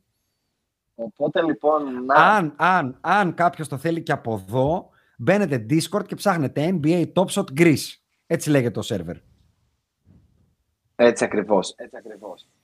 Ε, και να μπει, να γράψεις στο καφενέ μας, στο general κανάλι μας, δηλαδή ότι όποιος ακούει ξέρει για να ξέρουμε από πού ήρθατε, να μας πει το όνομά του, ακόμα και να μην ξέρει για το παιχνίδι, να μην έχει κάνει ακόμα account, υπάρχουν άτομα μέσα στον ε, server ο- που θα σας βοηθήσουν, θα σας λύσουν όποια απορία και να έχετε, θα σας ε, πούνε τις δικές τους ιδέες και μπορείτε και εσείς εκεί πέρα να συζητάτε τις δικές σας. Λοιπόν, αναλήψεις. Οι αναλήψεις ανοίγουν αφού κάνετε την ταυτοποίησή σας, την ταυτοπροσωπία σας δηλαδή, και μπορείτε αυτή τη στιγμή που μιλάμε να κάνετε ανάληψη μόνο σε USD coin. Το USD coin είναι ένα κρυπτονόμισμα. Δεν μπορείτε να κάνετε ανάληψη σε τράπεζα εκτός αν είστε Αμερικάνος ή Καναδός πολίτης. Θα ανοίξουν και οι αναλήψεις για τις άλλες χώρες, όμως είναι νομικό ζήτημα που, το οποίο δεν μπορούμε να το προσεγγίσουμε προς το παρόν. Ε, θα ανοίξουν οι αναλήψεις και για άλλες χώρες, αλλά δεν είμαστε ακόμα εκεί πέρα. Αυτή τη στιγμή μπορείτε να κάνετε ανάληψη σε USD coin, το οποίο είναι ένα stable coin με σταθερή τιμή ένα προς ένα με το δολάριο, δηλαδή ένα USD coin είναι πάντα ένα δολάριο, ας το πούμε έτσι. Κάνετε ανάληψη σε κάποιο ανταλλακτήριο, στην Binance, είτε ξέρω εγώ σε κάποιο άλλο, και μετά τα τραβάτε στην τράπεζά σας απευθείας. Τα μετατρέπετε από USD coin σε ευρώ και τα περνάτε στην τράπεζά σας, είτε στη Revolut, είτε στην ε, κανονική σας τράπεζα, με τη Eurobank ή την Alphabank ή οποιαδήποτε. Μμμ, μμμ. Ε, για αυτή τη διαδικασία υπάρχουν πάρα πολλά παιδιά τα οποία μπορούν να σας βοηθήσουν. Δεν είναι κάτι δύσκολο. Μη σας τρομάζει ε, άμα δεν έχετε ξανασχοληθεί με κρύπτος και τα λοιπά. Να σας πούμε ότι στο σερβερ μας έχουμε άτομα ηλικίας άνω των 60 ετών, οι οποίοι κάνουν τη διαδικασία, με βοήθεια βέβαια, γιατί οι άνθρωποι δεν ήταν γνώστες, ρε παιδάκι μου, του χώρου των ε, κρυπτονομισμάτων και των NFT και blockchain και δεν ξέρω εγώ τι. Καταφέρνουν Είναι να το αρρωστάκια κάνουν. όμως. Αυτό Είναι. αρκεί. είναι αρρωστάκια του Thompson βεβαίως και μ, υπερπηδήσαν αυτό το εμπόδιο λόγω της αγάπης τους που είχαν για το άθλημα που και εμείς αγαπάμε. Μπορώ να επιβεβαιώσω ότι γίνονται αναλήψεις, γίνονται μεγάλες αναλήψεις, οπότε δεν θέλω κανένας να φοβάται γι' αυτό. Προσωπικά, έχω κάνει προσωπικά εγώ πολλές αναλήψεις και όλοι οι παλιοί παίκτες έχουν κάνει ανάληψη. Δηλαδή γίνονται αναλήψεις κανονικά. Εμείς όταν ξεκινήσαμε το παιχνίδι δεν ήμασταν παιδιά σίγουροι αν γίνονται αναλήψεις ή όχι. Λέγαμε, είναι δυνατόν, έχουμε βγάλει ας πούμε τόσες χιλιάδες δολάρια ας πούμε. Είναι δυνατόν να μας αφήσουν να τα πάρουμε αυτά τα χρήματα; Ένα λοιπόν που μας αφήσαμε. Και υπήρχαν πάρα πολλοί δύσπιστοι, οι οποίοι λέγανε δεν πρόκειται να πάρετε τίποτα. Πάντα υπάρχουν. Οι, ξ- οι, ξυνοί, οι ξυνοί πάντα υπάρχουν, Στεφανέ. Σήμερα έβγαλα 2.000. Ε, αύριο έβγαλα 10.000. Μεθαύριο έβγαλα, ξέρω εγώ, 15.000. Και λέγανε σιγά μην τα πάρεις. Είχα και εγώ τις αμφιβολίες μου, Ιάσονα. Δεν είναι θέμα ξύνου. Είναι θέμα. Λες τώρα, κάτσε ρε φίλε, τι γίνεται. Μέσα σε τρεις μήνες έβαλα 150 ευρώ και τα έκανα, ξέρω εγώ, 15.000. Πώς θα τα πάρω αυτά τα λεφτά, είναι δυνατόν αυτά τα χρήματα να τα πάρω ποτέ; Ναι. Να σου πω, αυτό είναι actual νούμερο, γιατί άμα είναι να σε βάλουμε και σένα να κεράσει καφέ. Δηλαδή, ότι- Κοίταξε να δεις. Ε, θα σου πω. Όταν Όταν Δεν χρειάζεται να μου είσαι- πεις άμα δεν θες έτσι. Τώρα πλάκα έκανα έτσι προφανώς. Φυσικά, και- καταρχάς δεν είναι να σου πω ή όχι, γιατί μπορείς να μπεις στο account μου και να δεις ακριβώς Ισχύει. όλα τα transactions που έχω κάνει. Ισχύει. Ε, είναι blockchain, όπως είπαμε, και είναι όλα δημόσια. Δεν μπορεί κάποιος να κρύψει κάτι. Εγώ αυτό που θα σου πω είναι για να μην δημιουργήσω... Και κυρίως όχι ψευδείς να κρύψεις, εντυπώσεις. Στέφανε. Κυρίως δεν μπορεί να πουλήσεις τον παπά. Που γενικά είναι πολύ μεγάλο πρόβλημα σε όλα αυτά τα πράγματα. Δεν μπορεί να Για μην πουλήσεις δημιουργήσω- ψέματα. Έλα εδώ που εγώ έχω βγάλει ή εγώ έχασα και αυτό και τα λοιπά. για να μην δημιουργήσω ψευδές εντυπώσεις, ε, δεν θεωρώ ότι είναι εφικτό τώρα κάποιος, αν δεν είναι πάρα πολύ τυχερός, ναι, μπορεί κάποιος με 9 δολάρια να ανοίξει ένα pack και να του κάτσει το νούμερο 1 του Λεμπρόν, που μάθαμε τι είναι τα συριακά νούμερα, να του κάτσει το νούμερο 1 του Λεμπρόν και να το πουλήσει άνετα 10.000 on the spot, μέσα σε δευτερόλεπτα. Εντάξει. Μπορεί. Αλλά αυτές οι πιθανότητες είναι πάρα πολύ λίγες. Όταν βγαίνουν 135.000 πακέτα που έχουν μέσα 4 moment το καθένα, δηλαδή μιλάμε για 525.000 ε, moments. Ναι, Το ναι, νούμερο αλλά είναι του υπάρχει LeBron είναι πιθανότητα. Α, Υπάρχει πιθανότητα. Και άμα είσαι Yeah. τζογάκια, σαν και εμένα, σ' αρέσει. Παρένθεση για τους τζογάκιδες. Ε, τα πρώτα άτομα που μπήκαν πέραν της κλειστής ομάδας, έτσι των φίλων που γνωριζόμαστε real life και κάναμε μια μαδούλα με 100-150 άτομα που βάλαμε στο σερβερ για να μιλάμε όλοι μαζί εκεί πέρα. Ε, μπήκαν κάποια παιδιά τα οποία παρακολουθούσαν ένα κανάλι στο Twitch ε, κάποιων real life φίλων μας, οι οποίοι ήταν από ένα κανάλι τζογαδόρικο. Ναι, Οι οποίοι παίζουν, έχουν NBA nights και Ναι, παίζουν ναι, στοίχημα ναι. στο NBA κτλ. Αυτοί λοιπόν είπαν όλοι ότι το top shot μας έσωσε τη ζωή. Γιατί πλέον αντί να παίξουμε ξέρω εγώ, το 10 ευρώ μας ή το 20 ευρώ μας στο στοίχημα, πάμε αγοράζουμε 2-3 moments στο top shot και ξέρουμε τουλάχιστον μας μένουν τα moments. Η τιμή να πάει λίγο πάνω, λίγο κάτω, δεν έχει σημασία. αλλά Ναι, μας ισχύει. μένουν τα moments. αλήθεια είναι αυτό. Αλήθεια είναι αυτό. Πάμε να Ε, πεις να και, σας πω- πάμε, πα- να πάμε σας να πω πεις ότι- και τι είναι το Play Moments Rank μετά, μην το Ε, ξεχάσουμε τώρα, και τώρα. κλείσαμε.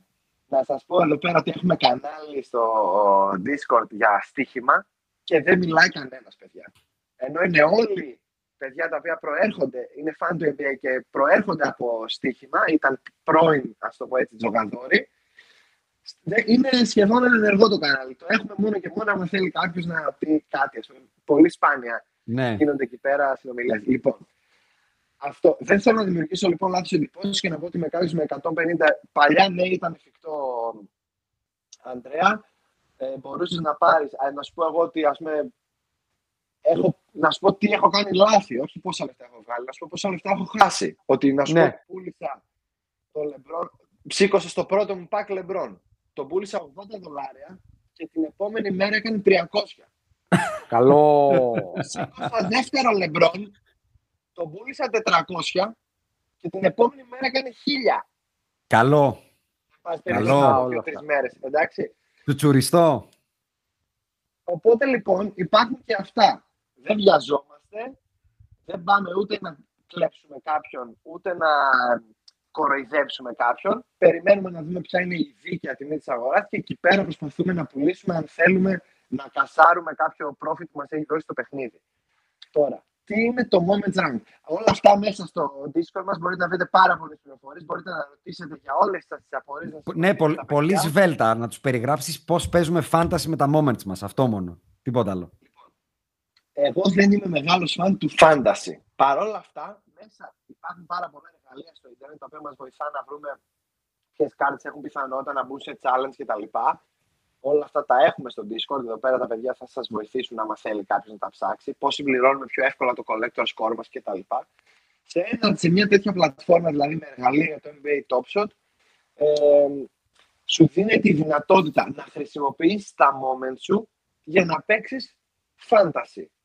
Τώρα fantasy, ξέρετε εσείς καλύτερα από μένα τι είναι, παιδιά. Δημιουργείς, ε, ε, υπάρχει, μπαίνεις, μπαίνεις play moments rank και σου δίνει την επιλογή να κάνεις contest σε οποιονδήποτε καταθέσει εκείνη την ημέρα την πεντάδα του. Δεν μπαίνεις αυτομάτως δηλαδή.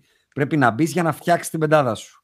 Οπότε σου λέει από τα moments, από τους παίκτες που παίζουν σήμερα actually στο NBA, έχεις αυτά τα moments. Και σου δίνει την επιλογή να φτιάξεις μια πεντάδα. Αυτή η πεντάδα βαθμολογείται. Δεν θα μπω σε λεπτομέρεια πώς βαθμολογείται, πόντι, rebound κτλ. Αλλά μπορείτε να μπείτε να διαβάσετε. Και στο τέλος παίρνεις ένα σκορ. Έχεις κάνει 450 σήμερα το βράδυ. Από το, ένα, από το νούμερο 1 σκορ στον κόσμο μέχρι το νούμερο 100 πληρώνεται. σε ντάπερ λεφτά, όχι σε actual δολάρια. Τα παίρνεις σε ντάπερ ε, δολάρια. Εγώ μπορώ να πω ότι έχω κερδίσει. Δεν ξέρω αν ο Αντρέας έχει κερδίσει. Εγώ πριν 4-5 μέρες βγήκα το νούμερο 26 στον κόσμο και κέρδισα 10 δολάρια ντάπερ. Οπότε από το να παίζεις φάνταση με τους φίλους σου που είστε αρρωστάκια και είμαστε αρρωστάκια στο ESPN και να φτιάχνεις την πεντάδα σου και να τρως τα μάτια σου και το μόνο που να κερδίζεις είναι την επόμενη μέρα το πρωί να στείλεις ένα ε, κάτι, τέλος πάντων, μια καβλάντα στο φίλο σου τι του έκανε χθες το βράδυ, έχεις και αυτή την επιλογή με τα NFTs του Top Shot. Να, να, να πληρώνεσαι για τη γνώση σου ή και για την κολοφαρδία σου στο μπάσκετ. Αυτά. Ναι, γιατί εντάξει, δεν είναι μόνο γνώση, είναι να έχεις και τα αντίστοιχα. Προφανώς. Αλλά εκεί, ας πούμε, έχει. Και λέω αυτό και κλείνω. Μπορεί να έχεις τρία moments. Ένα lay-up, μία assist και ένα rebound του Doncic. Το ποια από τις τρεις θα βάλεις πάει με το σε ποια από τις τρεις κατηγορίες ο Doncic θα ξεπεράσει το μέσο όρο του που σου δίνει ένα boost. Δηλαδή, αν ο Doncic έχει τις τελευταίες 10 μέρες 10 rebound, αλλά εσύ περιμένεις ότι θα κάνει 15 rebound, θα πρέπει να βάλεις το rebound του. Γι' αυτό λέω ότι πρέπει να ξέρεις και μπάσκετ να δεις με ποιον παίζει αντίπαλο, αν είναι πεσμένος στο τρίποντο τον τελευταίο καιρό και είναι άστοχος και, και, και, και, Αυτά. Θα πω η Άσονα πριν το κλείσουμε ότι άμα ξέρεις από μπάσκετ και παρακολουθείς είσαι φαν του NBA και όποιος μας ακούει ξέρει και όποιος ακούει ξέρει έχεις τεράστιο συγκριτικό πλεονέκτημα σχέση με τους υπόλοιπους να κάνεις σωστές επιλογές στο top shot. In general. Μπράβο. In general, το οποίο μετα, με, πώς το λένε, μεταφράζεται άμεσα σε profit. mm Άμεσα σε κέρδος σε δολαρια Είναι μεγάλο πλεονέκτημα να ξέρεις καλά από μπάσκετ για να παίξεις. Εγώ δεν ήξερα, όχι, έμαθα όμως. Και τώρα που μας έμαθες και εμάς, θα μάθεις ακόμα περισσότερο. Έτσι, τώρα πλέον θα παρακολουθώ λοιπόν για να είμαι και εγώ στο crew των όποιος ακούει ξέρει. Λοιπόν, Άκη, εσύ που είσαι ο, εσύ, ε, να, ε, να, κάνω πάσα στον Άκη να το κλείσει, που ήταν ο πιο rookie από τους τρεις μας, να μας πει αν φεύγεις σοφότερος από το podcast. Καλά. Αν θα, αν θα ανοίξεις την πορτοφόλα να, να, να βρέξεις το πετσάκι στο top shot.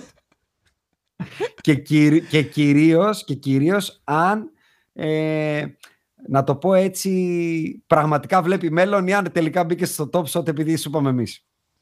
Ε, θέλω να σου πω ότι πριν λίγο μου ήρθε πριν 40 λεπτά mail για drop Α, ε, οπότε το κοιτάω εδώ και τόση ώρα και λέω μήπως πρέπει... Και το μελώνεις. Γι' αυτό ναι. ε, λέω να το μαζεύουμε σιγά σιγά να δω τι γίνεται εδώ πέρα. Εγώ γενικά είμαι ε, στην Κάτσε πλευρά... ρε bro, ποιο drop, εμείς γιατί δεν είναι... contest λέει ρε φίλο. Μήπως δεν είναι drop. Drops... Και είναι challenge. Dunk contest. Airdrops are coming. Λέει. Άλλο τα airdrops. Είναι κάτι άλλο. Είναι κάτι άλλο. Ωραία, αυτό θα μου το πείτε στο part 2. Ε, πρέπει να, εξηγήσουμε στον κόσμο. Discord. Ένα τελευταίο για το τι είναι τα airdrops. Άντε. Όταν έχεις κλειστά συμπληρωμένα set ή όταν έχεις κάποια moments ή όταν πληρεί εν πάση περιπτώσει κάποιες προποθέσει, σου κάνουν δώρο είτε packs είτε moments είτε. Airdrop είναι. Το παίρνουν και στο βάζουν στο πορτοφόλι σου. Ουρανοκατέβατο. Α, θα, θα το πάρω τσαμπέ δηλαδή. Ναι. Φοβερά πράγματα συμβαίνουν. Ρε. Airdrop αν είσαι eligible, έτσι, αν είσαι eligible, μπορεί να βγάλουν και να πούνε όσοι έχουν όλους τους παίκτες των Lakers, όλα τα moments και όλους τους παίκτες που έχουν βγει με Lakers φανέλα, έχουν συμπληρωμένο set των Lakers. Το πιάνεις αυτό; Ναι. Οπότε μπορεί να βγουν και να πούνε είναι eligible για airdrop. Ναι, θα, όσοι έχετε Lakers set, airdrop. Όπου εκεί, αν εσύ έχεις τους Lakers όλους και έχει τύχει να έχεις και κάβα δεύτερο και τρίτο LeBron, θα ανέβει η τιμή του πάρα πολύ θα πουλήσεις, θα κάνεις την κονομισιά σου κτλ. Θα παίρνεις και τα δίνεις σε καφεδάκι. Α, καλά, ε. Μπράβο. Ε, καλά. Έχει δουλέψει το παιδί, όχι αστεία. Λοιπόν, παιδιά, σας ευχαριστώ πάρα πολύ για την Εμείς. ταινία. Ήσασταν καταπληκτική παρέα. Πιστεύω το προσεγγίσαμε το θέμα πάρα πολύ καλά για κάποιον ε, παίκτη ο οποίος ενδιαφέρεται να ξεκινήσει τώρα μέσα στο σερβερ μας θα βρείτε και περισσότερες πληροφορίες για το πώς να ξεκινήσετε, αλλά και, και πιο εξελιγμένα πράγματα για το πώς να βελτιώσετε τη συλλογή σας, πώς να κάνετε maximize το profit σας και φυσικά να απαντήσουμε σε όποιον τυχόν ερωτήσεις έχετε. Κάντε ένα join στο σερβερ μας όποιοι θέλετε. Πείτε ένα όποιος ακούει ξέρει για να ξέρουμε από πού μας ακούσατε και πού μας μάθατε. Και εράστε εδώ πέρα στα παιδιά ένα καφεδάκι για, την, ε, καταπληκτική τους, ε, για το καταπληκτικό τους σημερινό podcast Ε, είναι ένας πολύ ωραίος κόσμος ο κόσμος των NFT, είναι ένας πολύ ωραίος κόσμος ο κόσμος της τεχνολογίας, είναι ένας πολύ ωραίος κόσμος ο κόσμος του αύριο.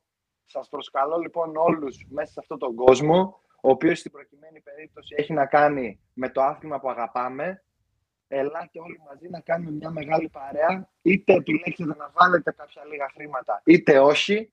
Εμείς σας προσκαλούμε στην παρέα, στην παρέα μας και ευχαριστούμε πάρα πολύ που μας ακούσετε και εγώ προσωπικά η Άσο, Νάκη και Ανδρέα, ευχαριστώ πάρα πολύ για τον χρόνο που μου δώσατε. Ευχαριστώ πολύ για την πρόσκληση.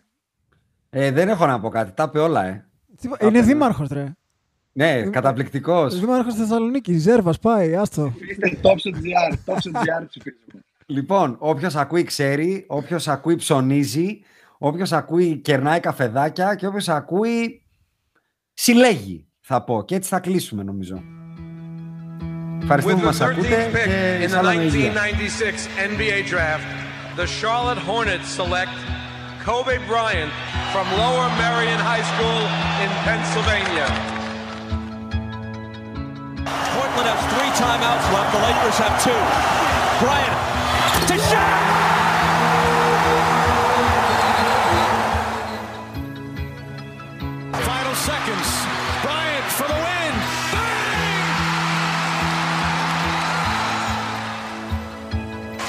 Artest looking, gets it to Bryant. Bryant dribbling, has to put it up at the buzzer. Banks it in! Oh, he banks in the three! And the Lakers win the game! Bryant on the drive. Kicks it into Bynum. Back out Bryant. Shot clock at seven. Bryant leads, falling away. Puts it in! Under three minutes to play. Shot clock is down to five. Bryant goes to work. Bryant the drive. Oh! Kobe Bryant on a rack attack. He can barely make it to the free throw line. The Lakers down by two, and they want him and need him at the free throw line. Got it. The Lakers down one. Will Kobe give them one last gamer? Bryant on the move with the jumper. He oh, my! 58 points! And the Lakers lead! What can I say? Mamba out.